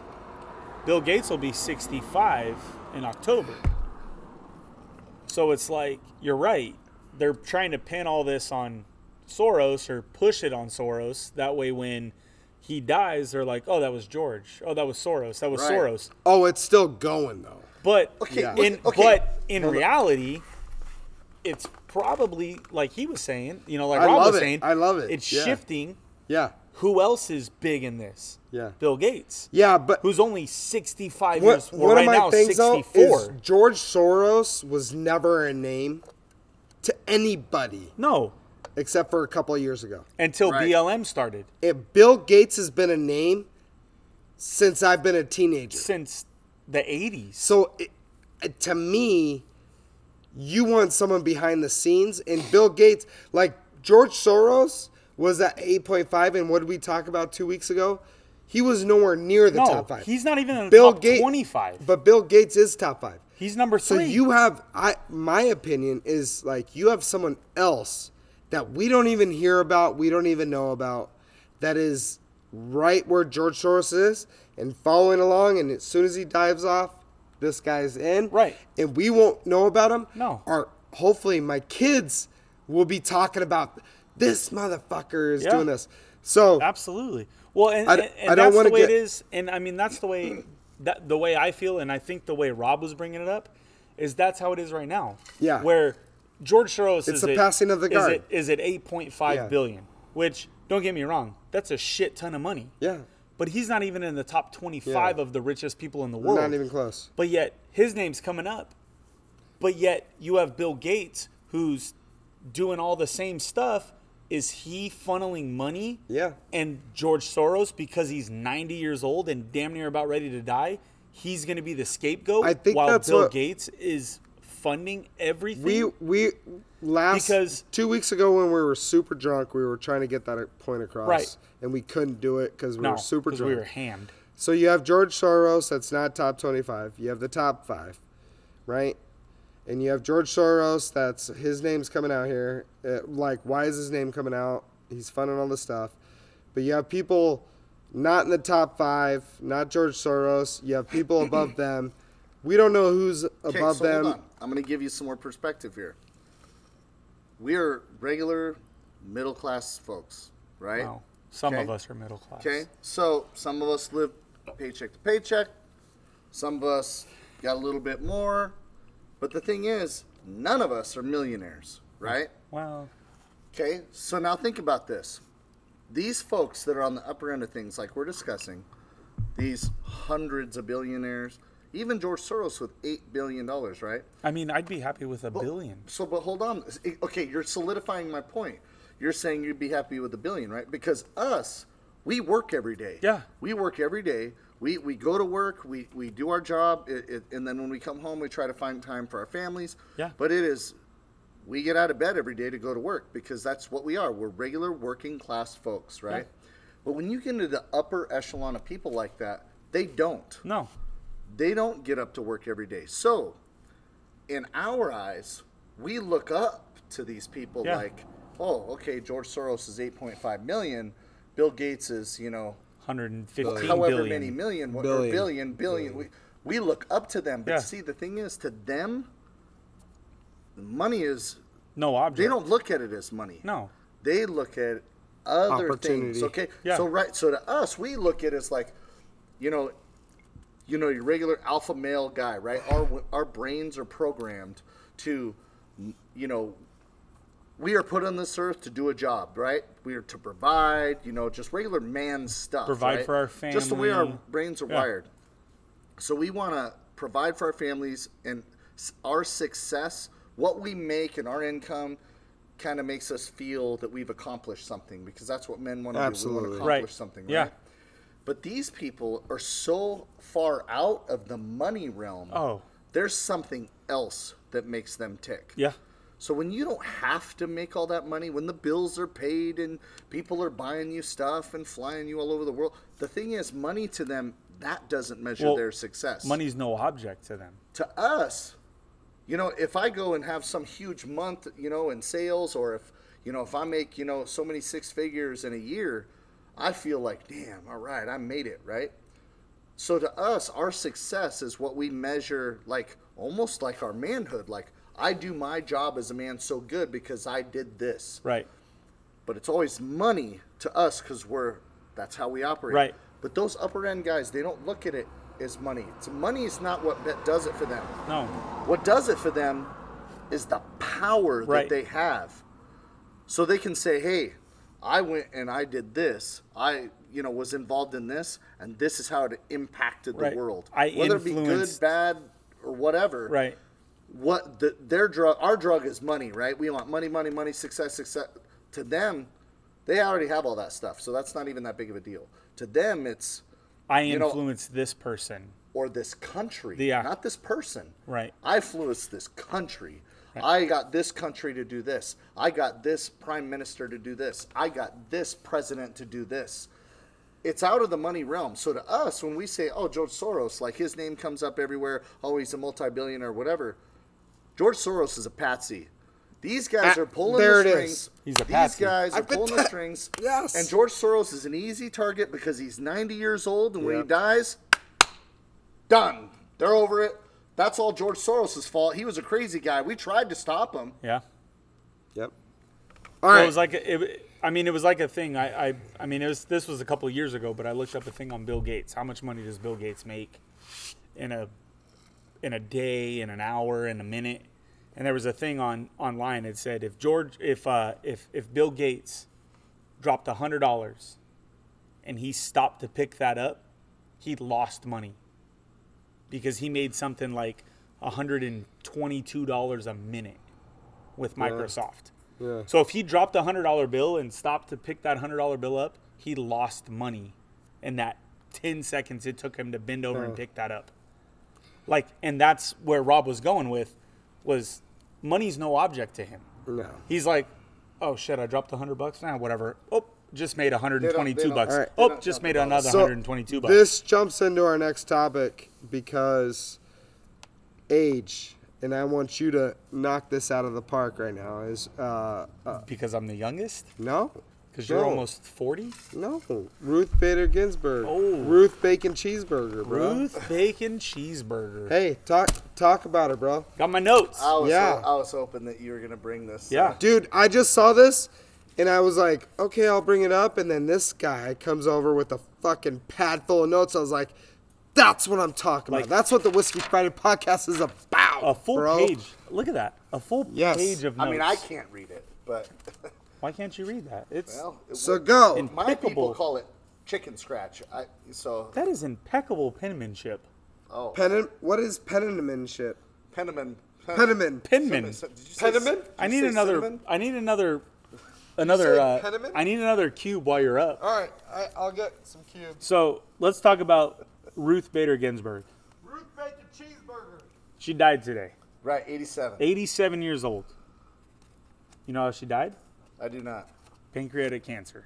Oh, was it No. COVID? Nope. No. Oh, it was No. COVID for everybody else. No, they ran out of adrenochrome. Yeah. They, Oh, the adrenochrome They well ran ran out dry. of adrenochrome. it was. It was. She Uh, couldn't take it anymore. it was. It was pancreatic cancer. She's been No. fighting that for. Adrenochrome. Okay, we're talking about facts. Okay. He's drunk. He is drunk. He's drunk. Hey, how's your whiskey Friday treating you? Great. Me too. It was a Me rough. too. It was a rough week. Here, cheers. Well, it was a good week, but it was Cheers. rough. It was a good week until you shot a 118 today. Hey, that 118 was uh, was strong. Made me feel like Okay, more of we're a not man. talking about golf anymore. All right. God Sorry, damn it. We're talking about Ruth. We're talking Bacon about cheeseburger. Ruth Bader Ginsburg. So she died today, 87 years old, pancreatic cancer. Um, she was brought in and appointed to the Supreme Court by Bill Clinton in 1993. By who? Clinton, Oh shit. yeah, You know, in 93. the murderer, No, Bill. child molester. Child molester, rapist. Okay. Bill Clinton. Uh, we don't know if he raped anyone, just molested. Well, I mean, Monica Lewinsky, No, that was molested. he got fellatio. All right, continue. Um, so, so she died today. She was on the bench for over two decades. Right. Over two decades. And uh, in, I mean, so she's she's been through a lot of things in her two decades of you know the Supreme Court. And in 2009, um, she missed her first open oral arguments for the first time in her entire career on the Senate When? in 2019. Did I say nine? Yeah, but Okay. So but why- 2019. But why? Uh, health health Yeah, issues. health Oh, issues okay, because okay. she got. Uh, I think it was her second bout with cancer. Was why she uh, she missed her first oral arguments. It was really crazy with me, and I'll I'll jump in before you keep no, no, going. yeah. That it just seemed like the last since since COVID happened, she's been having a lot of issues lately. She's been going in, and I, I'm not saying it has anything to do with COVID. All I'm saying is like she's been she's had a lot of health issues Right. lately. Since it happened. Yeah. Well, I mean, you gotta you gotta Oh yeah, yeah. I mean, you gotta put she's had she's, she's had old, issues, and, And- she's and also look, she the- has a compromised immune system yeah, and the all this other stuff. Well, yeah, the adrenochrome and all that. It's a joke, kind of. I don't know if like they were pumping her full of that just to keep her alive, so Donald Trump couldn't elect another Supreme Court Well, justice. and that's and that's another thing I'm gonna get into after this. so go, go. You got, So- you got the floor, sir. All right. So Schumer, majority leader, Yep. uh, put out a tweet after Ruth died that and Hold I'm- on. and Let me guess, because I haven't seen this yet. y- you have Wait till the election. close. Okay. I mean, Uh, you're on, you're right. on the right track. Okay, all right. So I quote. just- This was from I looked up his Twitter. Okay. This is a quote. The American people should have a voice in the selection of their next Supreme Court justice. Therefore, this vacancy should not be filled until we have a new president. that was from Schumer. So a new So, president, not are your- even meaning if Trump gets reelected. Right. New. No, no, no. A president. new president. New president. So we're going to wait another four years Yeah. to select a Supreme Court justice? They know what they're saying oh so well. Exactly. I Exactly. want to know if Trump laughed out loud when he I'm read gonna, that. I'm gonna tell you this. LOL. LOL. So not only said that, that. not only not only that, but did you know that there's three Supreme Court justices that are over the age of 70? I, I did. so Th- Wait, are are you including Ruth? Because uh, there was four. well, One there was four, but now, Okay, now okay, as of okay. right There's now, three more. As far as far as what I've read, There, there's three more There's now. three. Yes. So- yes. Stephen Breyer, Yep. he's 82. Yep. Uh, Clarice or Clarence Thomas, he's 72, Republican. and then Samuel You know, Clarence Thomas was Democrat and now he's Republican. and then uh, Samuel mm, Alto, right? Uh, I don't know. I don't. Uh, I don't know that name. Samuel Alito, whatever. He's seventy. So before that, Trump uh, Trump says it's very important for Biden to release a list, and his quote during that was, "It's very important that he does so as well." Yeah. because he had he had said that Yeah. you know I have my list, and during a, a White House leak, Trump had leaked, or somebody in the White House had leaked Trump's, you know, picks for the you know for the next Supreme Court well, justice. here's the deal. They didn't leak any like new list. right, All they did was take the Kavanaugh list, right, take Kavanaugh's name, name off, and then and then leak that- the rest of it. the so the rest of it was uh, Daniel Cameron from Kentucky, uh, uh, the Kentucky AG, and he also spoke at the RNC. Yeah. Yep. Um, Ted Cruz from Texas. Ted Cruz is now. Do you know Ted Cruz is now a federal judge? Really? Well, he might he Did you might know be the next Supreme Court that. justice. Ted Cruz is now. Fuck! I love Ted. Um, it, what, what's hilarious is like everyone thought Donald Trump and Ted Cruz would hate each other, and I'm sorry for stepping on you. No, no, you're good. I everyone thought Ted Cruz and Donald Trump would hate each other because Donald Trump went after Cruz. Yeah. During during the election. He went after Marco Rubio a little bit more. Which he should have, because that guy was.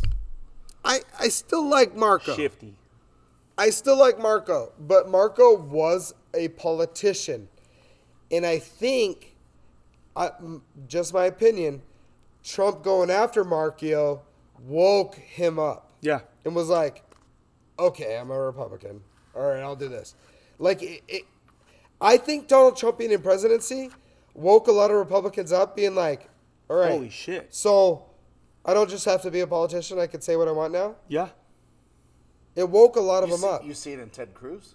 Yeah. Oh, god damn, you He's see it in Ted really Cruz. loosened up. You I'll- don't- And, and I'll be honest. Ted I- Cruz is not the same Ted Cruz No. as not. four years No. ago. He is not the Absolutely same Ted not. Cruz. And for me, like I always kind of like Ted Cruz, but now that he's like loosened up and keeps it real, I really like Ted Cruz. right? Yeah. Love him. Yeah, I thought, damn, this guy should have been on the podium. I mean, Boom. right? All right, go. So so then you got Tom Cotton from, oh, Ar- I from fucking Arkansas. Love Tom Cotton, dude. From Arkansas. That guy is a fucking straight up redneck. And then he, you he got- has a rattlesnake skin. I know he does. It's like eight feet long. I've never seen it. He's got it I- around his hat. Oh, dude, And I it's know like he eight does. feet. It's He's eight got feet. it on his boots and everything, bro. And then you got uh, Tom Harley or Holly. Holly? Harley? I don't know Tom Ho- Holly. Holly from uh, Missouri. I don't. I- So I that don't think I was know him. that was either Trump's list or part of Trump's list because from Okay. what I what I found on the internet, what I saw on yeah, yeah. on this was that well, was and, and that was I what mean, was that- leaked. That's like, this just happened today, so Mm-hmm. you got a lot of info just in that short amount so of time. and then also um, Trump in his in his in his uh, press conference in the White House after Ruth died, he said, uh, you know, he was also warning of the consequences to the higher court should the Democrats win the presidency. yeah, So if the Dems, you know, if the Democrats win the presidency and they elect somebody that's going to be towards their far, far left, actually, I do. I, I had a screenshot because I, I didn't write it down. But there was a, uh, a thing that I had. So this was this was directly from during the announcement, the president hit his Democratic rival Joe Biden for not releasing his own list of potential nominees, saying the decision was made because they are so far left that they could never withstand scrutiny. The president thought called on the former vice president to release a list of names, saying it was very important that he do so, while warning of the consequences to the higher court should the Democrats win the presidency. Unfortunately, they are a growling radically left movement that reject the principle of equal treatment under the law, he said. If this extreme movement is granted a major uh, a majority on the Supreme Court will fundamentally transform America without a single vote of Congress. And Biden, well, this isn't a quote from him, but this is on the uh, uh, on the post that Biden is yet to release a name of potential picks for the Supreme okay. Court. So he hasn't come out. so we don't know yet. Right. He may have since you've looked that up. Well, that was two, Two hours, hours ago, ago, yeah. When I when I looked it up, and on my feed,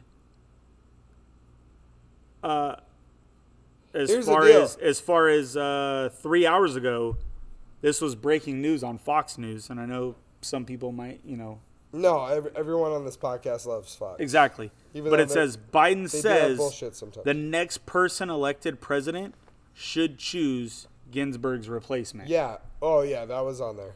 I, I saw Um, that. but also, But but Trump's trying to push that shit through right now. oh yeah, absolutely, which he should. He's the sitting president. He should be able to pick the next Supreme Court should. justice. That's his job. Exactly. That's what I'm saying. He should be able to. But, are you know that that's where I'm getting at. Is Minus all the politics. Exactly, minus the politics, and that's and that's the other thing is uh, you know a lot of these people are like, oh, the politics, So the politics. this is where it hurts that we don't have a red house. House, absolutely, one hundred percent, If we had a red house, it would go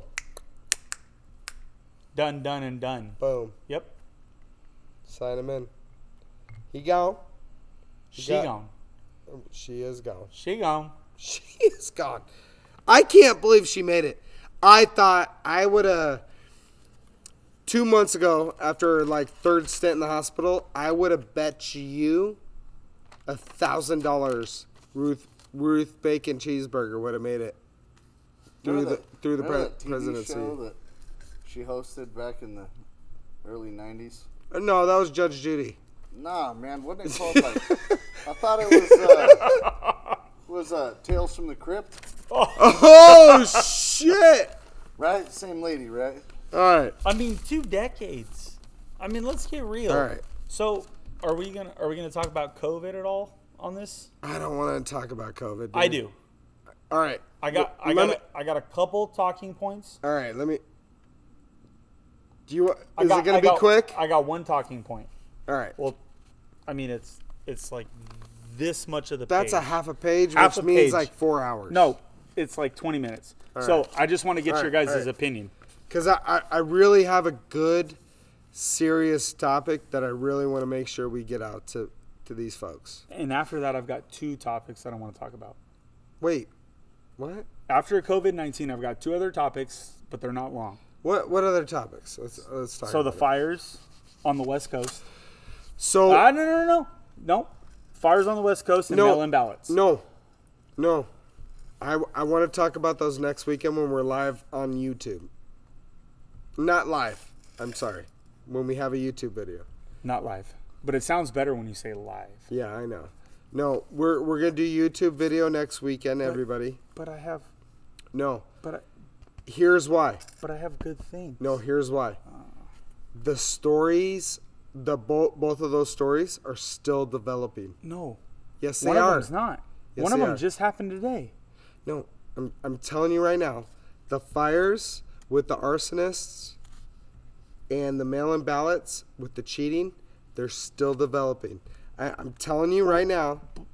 But there was still but there was something that just got passed today in Michigan, Yes. So hold that up, hold on to that.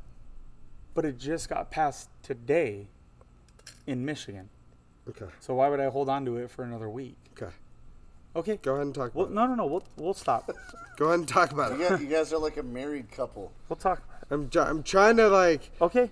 there's like four things that have developed in the last three weeks that I've been writing notes on that I've, I'm I'm like waiting on because like with the fires, I want to talk about the fires on the West Coast and how everyone like all the mayors and all the governors are Well, saying no, no, it's no, climate change. I'm not. I'm not talking But there's arsonists out there. I'm. There's a bunch of shit about the mail-in ballots, but the story keeps changing every week Okay. because they're finding more and more information.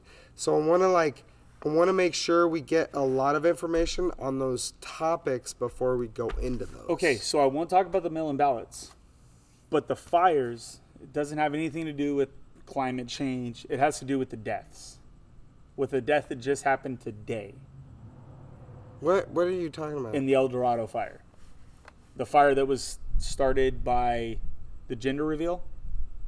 that wasn't a gender reveal. Yes, it was No, it wasn't. The El Dorado fire. What And- was it? It was yeah. What was it? It was it was an arsonist fire. The El Dorado fire. Okay. There's there's facts. There's video of the El Dorado fire that was started by a gender reveal, Okay. which was a boy. Okay. It killed a firefighter today. That's what I'm. That's what I wanted to talk about. Get it? An arsonist started that fire that killed that firefighter. And they're blaming it on that gender reveal party. I saw it. Okay. Well, did you also know that millions of acres are on fire Yeah. in the Pacific West, Th- I, that's what I'm. That's and what that I'm at talking least about. 34 people have died? Okay. Okay. That's what I'm talking Anyways, about. Anyways, let's like talk about let's talk let's talk about COVID 19. The entire West Coast is fucking on fire. It's it's hellfire and brimstone. Yes. And they have arrested over 40 fucking people for setting fires. And they've seen. George Soros. Huh? Who paid him? George Soros. Dude, no, No, honestly, the I, gender reveal, but not according to Aaron. I'm telling you right now, the gender reveal party had nothing to do with it.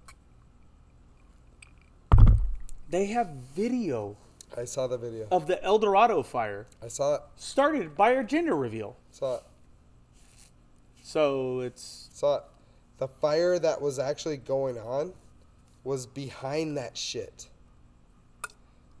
A mile and a half.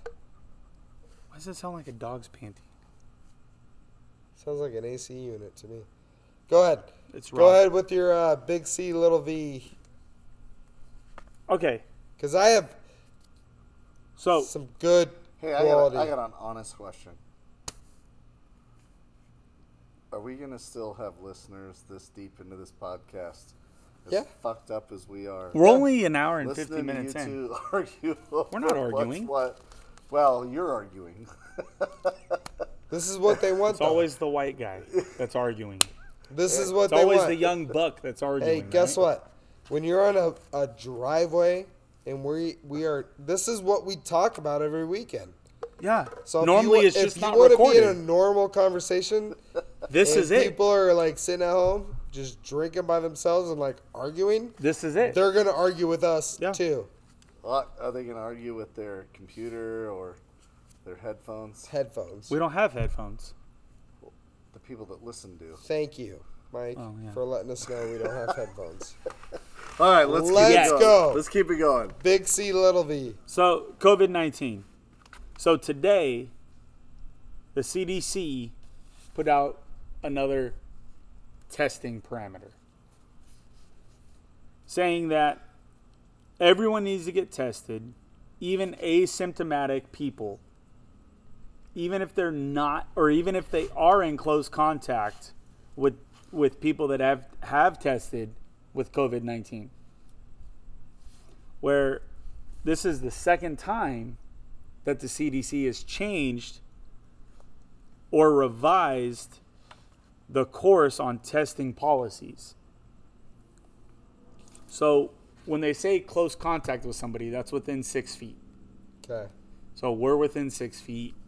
Rob, you're within six feet. Do you have any symptoms? Aaron, Yeah. what do, what do you have? I'm a little stuffy. Well, that's not a symptom, Yeah, it is. is it?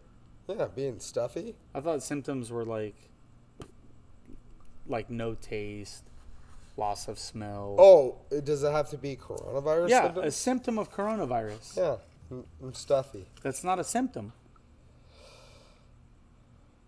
Then I'm not symptomatic. No, then you're asymptomatic. Okay. Rob, do you have any symptoms of the coronavirus? No, uh, He has a pretty sweet beard, though. He does. It's pretty awesome. I can't grow a beard because I, I get It I get- literally looks like it's drawn on. Well, it's it's uh, painted, is what I call it. Does your wife do that before you come over? Because I get I can't have a beard because I get I get threatened to be uh, sent back to my job every time I have a beard. So close contacts within six feet of somebody for 15 minutes Okay. that has that has been tested positive for the coronavirus. But on August 26th, the CDC said there's no need to test asymptomatic people, even if they've come in close contact with somebody who's tested positive of COVID 19. And then uh, after that, on the 26th, or uh, after today, some of the lawmakers speculated that political opponents within the Trump organization had pushed for the first change to the testing policy. and of course. Governor Cuomo of New Uh, York, Wait, did you say homo? yeah, Governor Homo, aka Como, Cuomo. of uh, New York had said that he thought that it was all about politics and not science for the change in the testing policies. It's always been about the science. That's all they ever say. It's about the science when they have scientists on their side. Um, it's bullshit. So It's bullshit. Right, but in the beginning, Dr. Fauci, the leading scientist and leading whatever he is, was like, "Oh no, no, no, no! There's no need for masks. Masks aren't going to help you." so and now all of a sudden he's like, "Oh, masks! Masks is what you need. You need to wear a mask. Oh, masks is going to help." So, uh, Robert Redfield, uh, this uh, super super scientist that's on the team, actually called out the other day, and you guys can look this video up.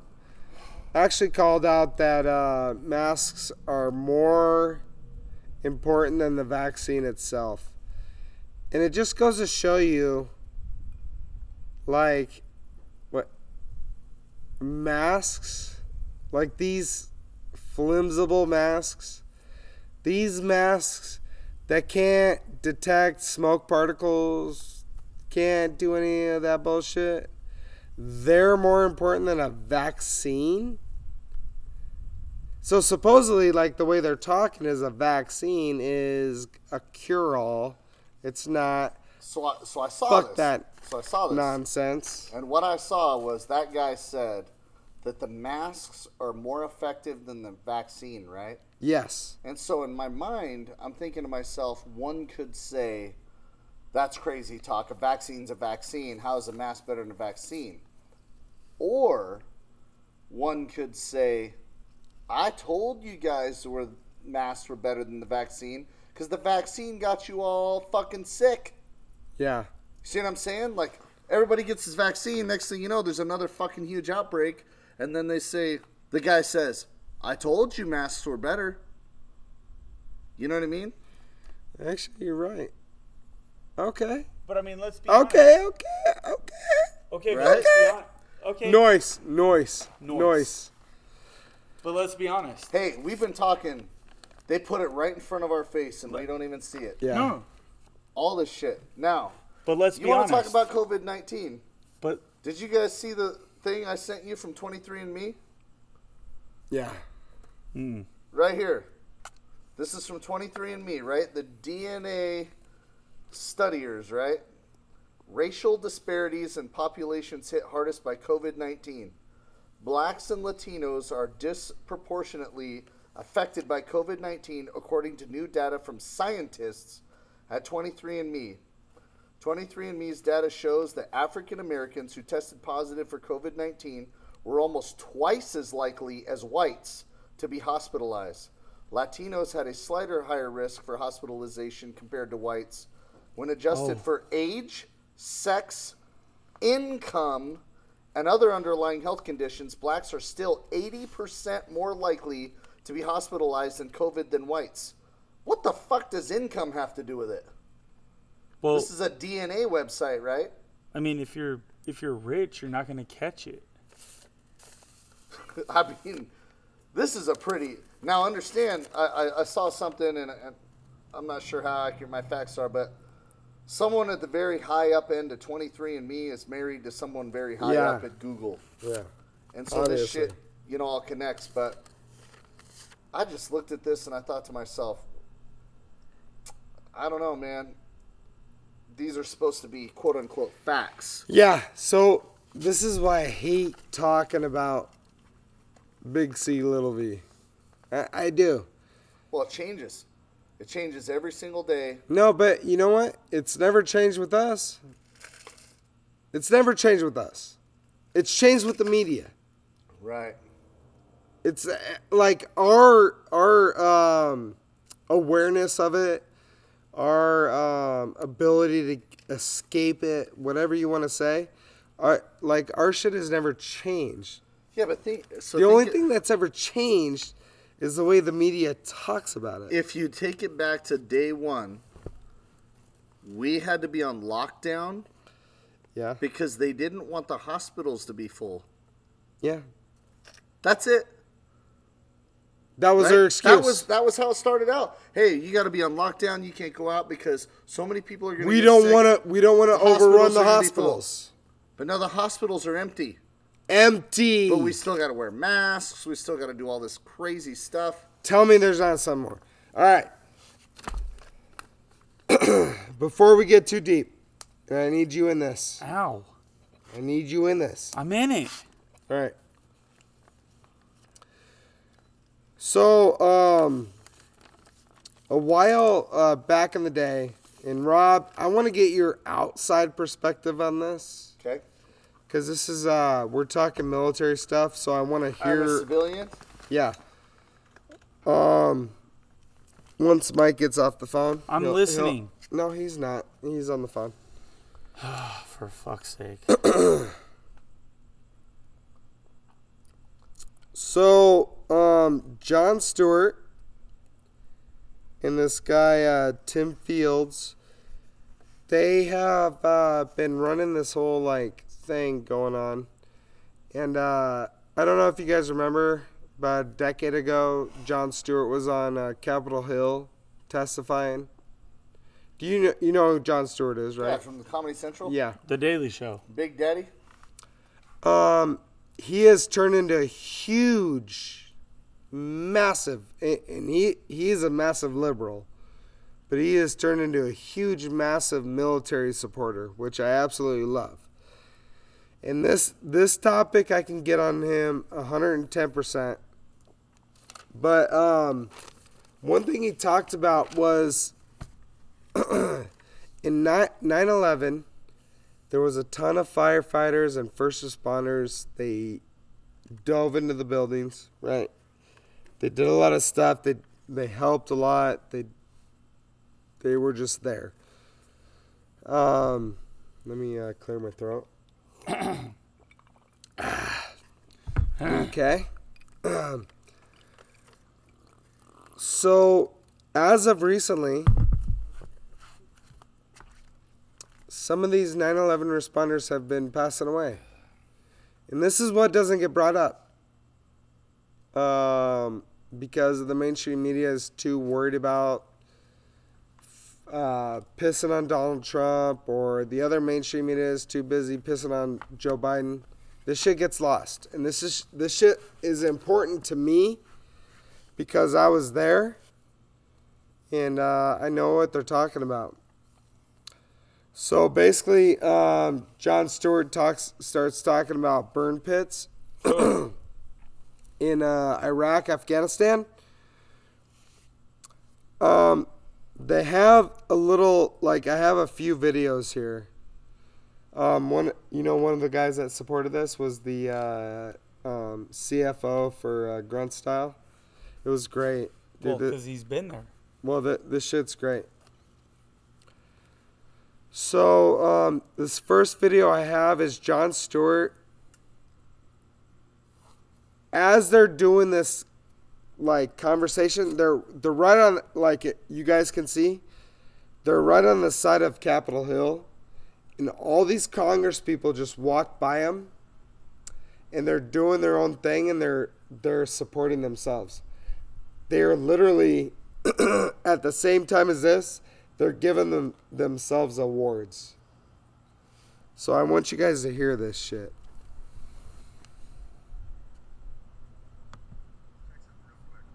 Are you guys? Hear this now? With this, is this? It sounds fine. Okay. All right. Good. Because this is, boy, what a metaphor for them uh, uh, drowning out the voices of veterans who are trying to get health care with some circle jerk that who knows what they're doing over there. So, just to let you know, like that's what these guys are up against. Theater, kabuki theater versus the real stories and the real struggle that these guys are going through. But they're not going to be able to drown it out because we're not going to let it. So, so I'm glad that you guys. So I Jon Stewart is a known liberal, but he doesn't care. He is all about the military veterans, right? Military veterans. And I fucking love this. He is a, a steward for the military. He's never let politics get in his way. So this is just something that I, I've really loved. And um, his partner Tim Field. So they go they go through this whole thing about the burn pits, right? And uh, what I want to explain to you guys is So, for some of you guys that don't know, 9 11 happened. A bunch of first responders ran in. They ran it. There's a ton of jet fuel in there because of the planes, right?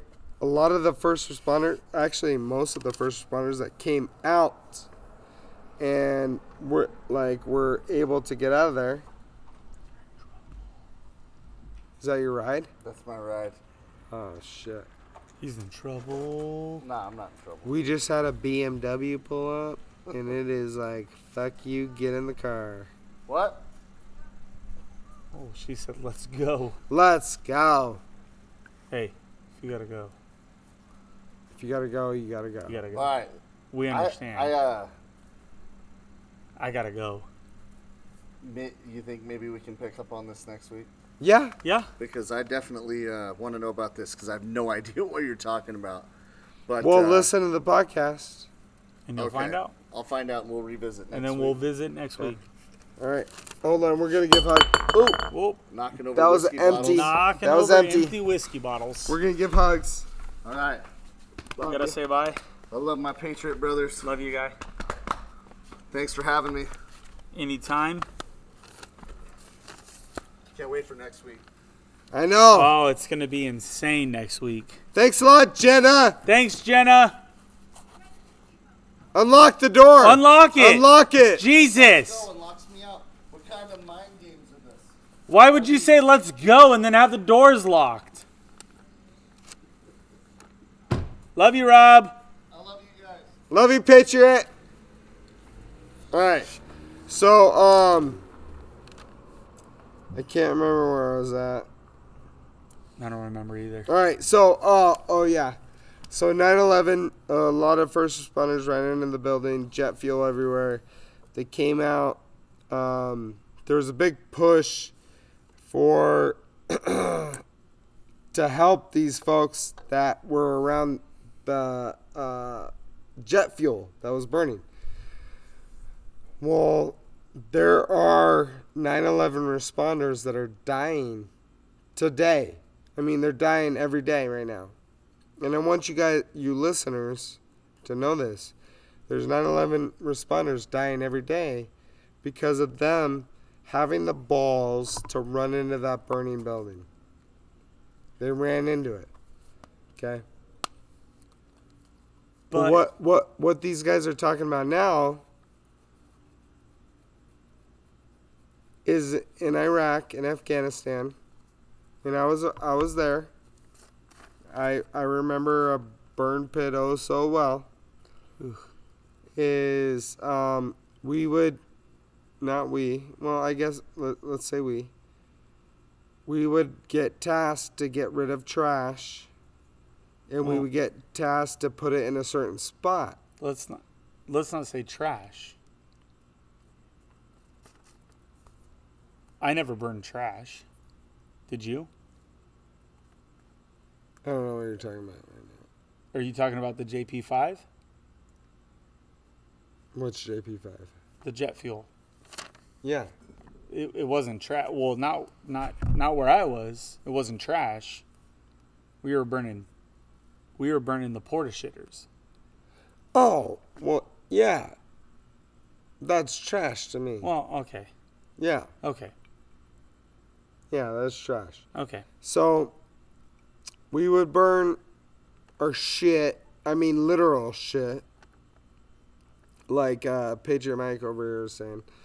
And we would burn other trash. And like anytime we would go into a home and pull stuff out and it wasn't relevant, we would burn it. Everything like this. We would burn it with jet fuel. So we would burn all this stuff. And um, I don't, I don't know if I was like that involved with it. I don't know if I was like that encased in the smoke. But um here's another video, you guys. If you're still with us, thank you. After almost two hours. So this is uh Tim Field, the other guy that uh, rolls with Jon Stewart. And uh I want to make a clear distinction. There was two Democrats on this bill. One was Senator Gillibrand, failed presidential candidate, and another was a uh, uh, this guy, uh, male congressman from California. And both of these guys try to throw Joe Biden's name in there, and this is what I hate. they try to throw Joe Biden's name in there, and uh, this guy Tim Field doesn't let him. And this is what I love. He comes in here, and both of the both senator and congressman just talked, and they just said, "Oh, under a Biden administration, we do this. Under this, and, th- and then this is what this guy says." I think I speak for everybody. I think I speak for everybody when I say um, we don't care who the president is. Um, previous administrations have failed us, whether you're in the 9/11 community and the veteran community. Jon and I sat on Joe Biden's cancer moonshot task force, um, but we're here today trying to get a bill passed for veterans. So it doesn't matter who's president, it doesn't matter who's in control of the House or the Senate. Whoever gets in our way and opposes us, you guys saw what we did to Congress for 15 years. We're gonna punch him in the mouth. Boom! This guy Tim Field I'm is old punch you in school. the mouth. This guy's old school, man. He talks. He lets them know. He doesn't care. He looks like an old like firefighter guy. Yeah. I don't know who he is. I, I don't know who he where, is either. Where who he's worked for, but him and Jon Stewart work together. It's great. But he, he comes out right after these two Congress people come out. Senator Gillibrand, Congressman fuckface from California, and he goes, "They're both of these guys are like, oh, Joe Biden administration, blah blah blah." This guy comes out. I don't give a fuck who it is. They give us money or they don't. They give us money or they don't. And we're gonna punch him in the fucking mouth. We're gonna punch him in the fucking mouth. All right. So last video uh, of the night, and then we're gonna start talking about um, our boys' trip next weekend because I know you guys are all waiting for it. Um, I just wanted to bring this guy up because I hope we are wearing his shirts tonight. This guy, um, Chief. Um, who is he? You're talking about the uh, uh, the grunt style. Yeah, CSO, Chief Strategy Officer, Tim Jensen. Um, this guy's got a beard the size of an angel. Like Is it gorgeous? it's it's uh, gorgeous. It's, it's immaculate. It's, It's gorgeous. immaculate. It's All right, it's everything so- I wish my beard could be. and he's wearing an American flag face mask as he walks up. Um, I actually, you know, I, I really like this guy. He stands for a lot of American shit, and he just doesn't. I wish I could be in the position where money didn't affect my political decision or not, because politically, I would just be always on the side of right regardless if it's Trump or not. I just like the political side of right. But this guy's awesome, man. So take a listen to Tim Jensen. Um, he's good, man. And he gets a little somber. Uh, hello, everybody. My name is Tim Jensen. I'm Chief Strategy Officer at Grunt Style. I couldn't be more proud to be part of this project and what we were trying to accomplish here. Uh, if you remember, seven years ago during sequestration 2013, uh, they'd shut down all the national monuments here in Washington, D.C. The power that the veteran community has is that we can activate as fast as possible because that's what we do. We know this. We know this game, right? In 2013, we brought tens of thousands of veterans down here, and we brought op- or we opened every one of these monuments, carried those uh, those guardrails all the way down Pennsylvania Avenue, and threw them into the White House lawn. We circled the White House, and we let them know this was not acceptable for our community. These deaths that are happening in this community is unacceptable. We didn't go to war to come home to, to die by something that our government did to us. I lost my best friend, my CEO, my EXO, many of my, my friends and my family. I have cancer because of this, and they're dying. So I'm gonna stop it right there. This he gets he gets super into it, but um, it's really cool because he, he actually like throws out there the movement he makes. Like he he makes the movement. He doesn't just talk. He moves. He doesn't talk. Well, and he said in 2016 they carried those barricades Carrying them down to 1600 Pennsylvania Avenue, which was when Obama was Yeah. in the White House, Yeah. and threw them I remember. over the White House gates Yeah, I remember. to show that. them, fuck you, you're not going to shut down our national fucking monuments. Yeah. They um uh this guy, uh Tim Jensen is a great fucking patriot. I I will stand by this guy every day. He is um he gets super emotional here because he doesn't want uh military folks to die because of fucking the American uh, mistake. And um one big thing that um is not out there is the American War. Um, I have always been, in my entire life, um, from start to finish up until about two months ago, always been for the war that I went to and the war that I fought in. Now, I don't know. I don't know. Did I get brought into a fucking bullshit war?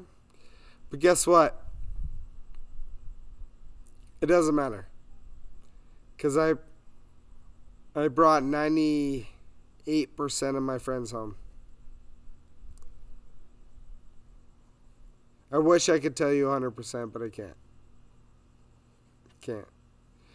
So, um, this is just a, a serious thing, and everyone needs to worry about this. Everyone needs to think about this. Uh, we were all exposed to burn pits. We were. I don't know about you. Were you? Yeah, I, I was there. Saw it. Saw what we were doing. I've burned uh, I've burned We- many of shit pits. Well, I know, and we all thought it was just normal shit, but all right. I want to. Um, let's get off the sad subject. All right. Let's get in to the Let's boys get into boys' weekend. weekend next week, starting Whiskey Friday. Starting Whiskey Friday. So next week, um, we are all going to, and I say we, as in uh, Patriot Aaron, Patriot Mike, Patriot Rob, Patriot Matt. We are all going to Williams next weekend. We're going camping. We are going to go play 18 in the morning at Sedona, the best course in the motherfucking house. And the only reason I say that because it's like $120 a person. God Uh, damn. So is that is that? I threw up. So I have a, I have a question though. You paid today for the rounds for us. If you go Sunday, I pay for yours. Get the fuck out of here, bro. Do you pay? I'm paying for you to sleep in Williams. Don't even try that. so I gotta pay. No. I gotta pay 100. No, you don't. Actually, I want you. What I'm gonna say now. You pay for all my drinks. You pay for the two bottles of Lead Singer. Yeah. And you pay for all my drinks the, the whole weekend, which is really not that much. No. Um, we're even. All right. And then you got the next weekend though. That's fine. All right. But I was like, oh, fuck, 120 bucks a round. I was Yeah. like, yeah, damn. Yeah, I'll pay for that. Don't worry about that. I was like, yeah. Don't worry about that. All right. So we're playing at a great course in Sedona, and then we're gonna like. So here, here's our thing. Yeah, I need another cube. Um. Here's the best part. We're gonna play in Sedona. We're gonna stop. As soon as we're done, we're hauling ass back to Elephant uh, Rocks in Williams. Elephant Rocks, I think it's called. We're gonna jam back. We're gonna go play that, but we're gonna play it as a scramble so we can hurry up because I think we're gonna tee off there about three, three fifteen, three thirty maybe. So we might not have all the daylight. Well, because what Sedona to Williams is what an Hour and hour a half. and twenty minutes. Hour. no, And, hour and a half. It's a good hour and a half. well, let's be honest. The way you drive or the way I drive. Am I drinking? Am I drinking at uh, Sedona? Okay, we're drinking at Sedona. A couple beers. So we're four or going five like beers. we're going Six beers. We're going thirty and a seventy-five then. No, we're not. Let's get the fuck out. You're like get the Jesus. fuck out of Get the fuck out of here. here. Did you take it all? Oh fuck. Wow, good call, bro. Well, uh, I thought we had enough.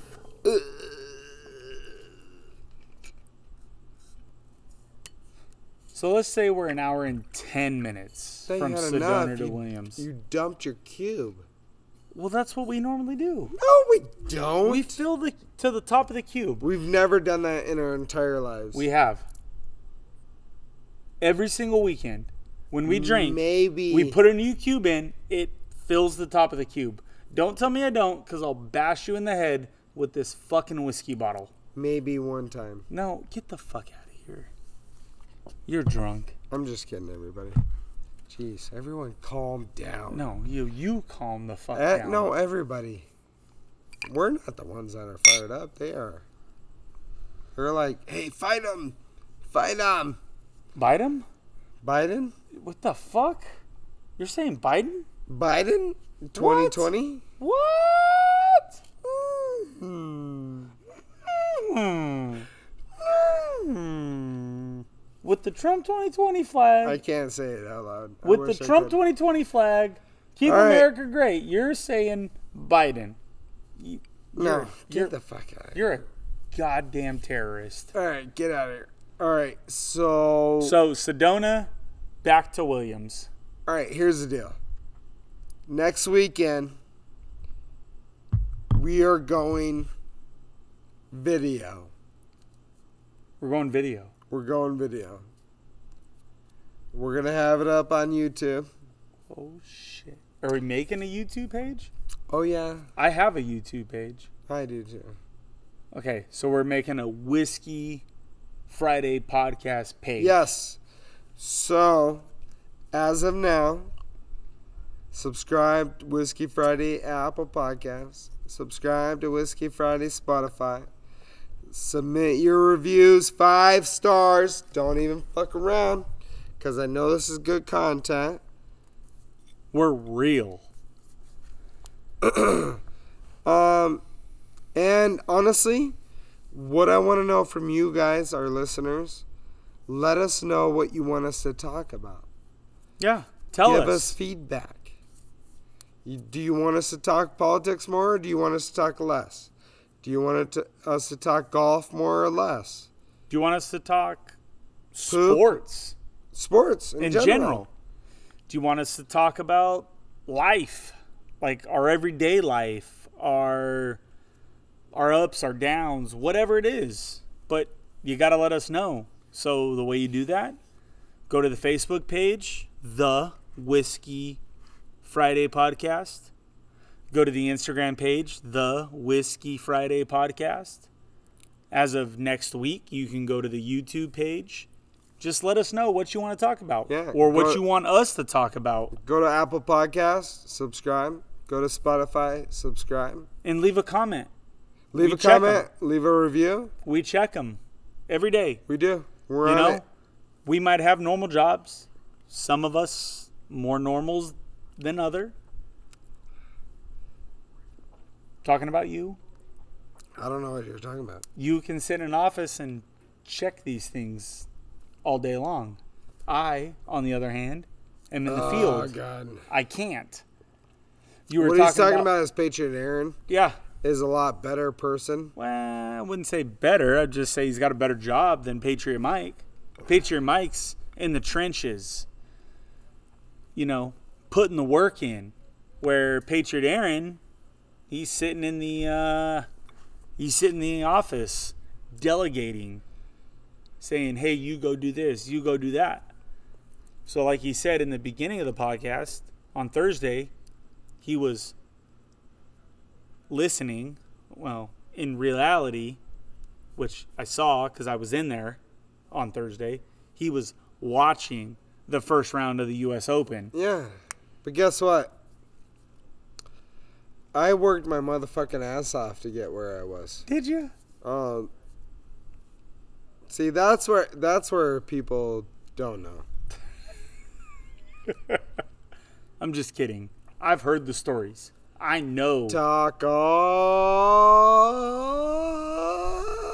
shit you want. Hey, I know you've been there. You've told me the Guess stories. what? Guess what? I've been there in the trenches with them. I've been there. And I decided a long time ago, That's not what he wanted to do. I don't, I don't want to be there anymore. Hey, and So guess what? All right, but we're, we're not going to talk about this. We are going to do a outro. And we're going to get out of here. We got to get the fuck out of here. Yeah, we've been on two, almost two and a half hours. This has been a long podcast. Yeah. This, a is the longest one we've had. This is a good podcast, though. But we've, had, a lot, of good, con- good talk. a lot of good contact. A lot of it. Um, here it is, right here.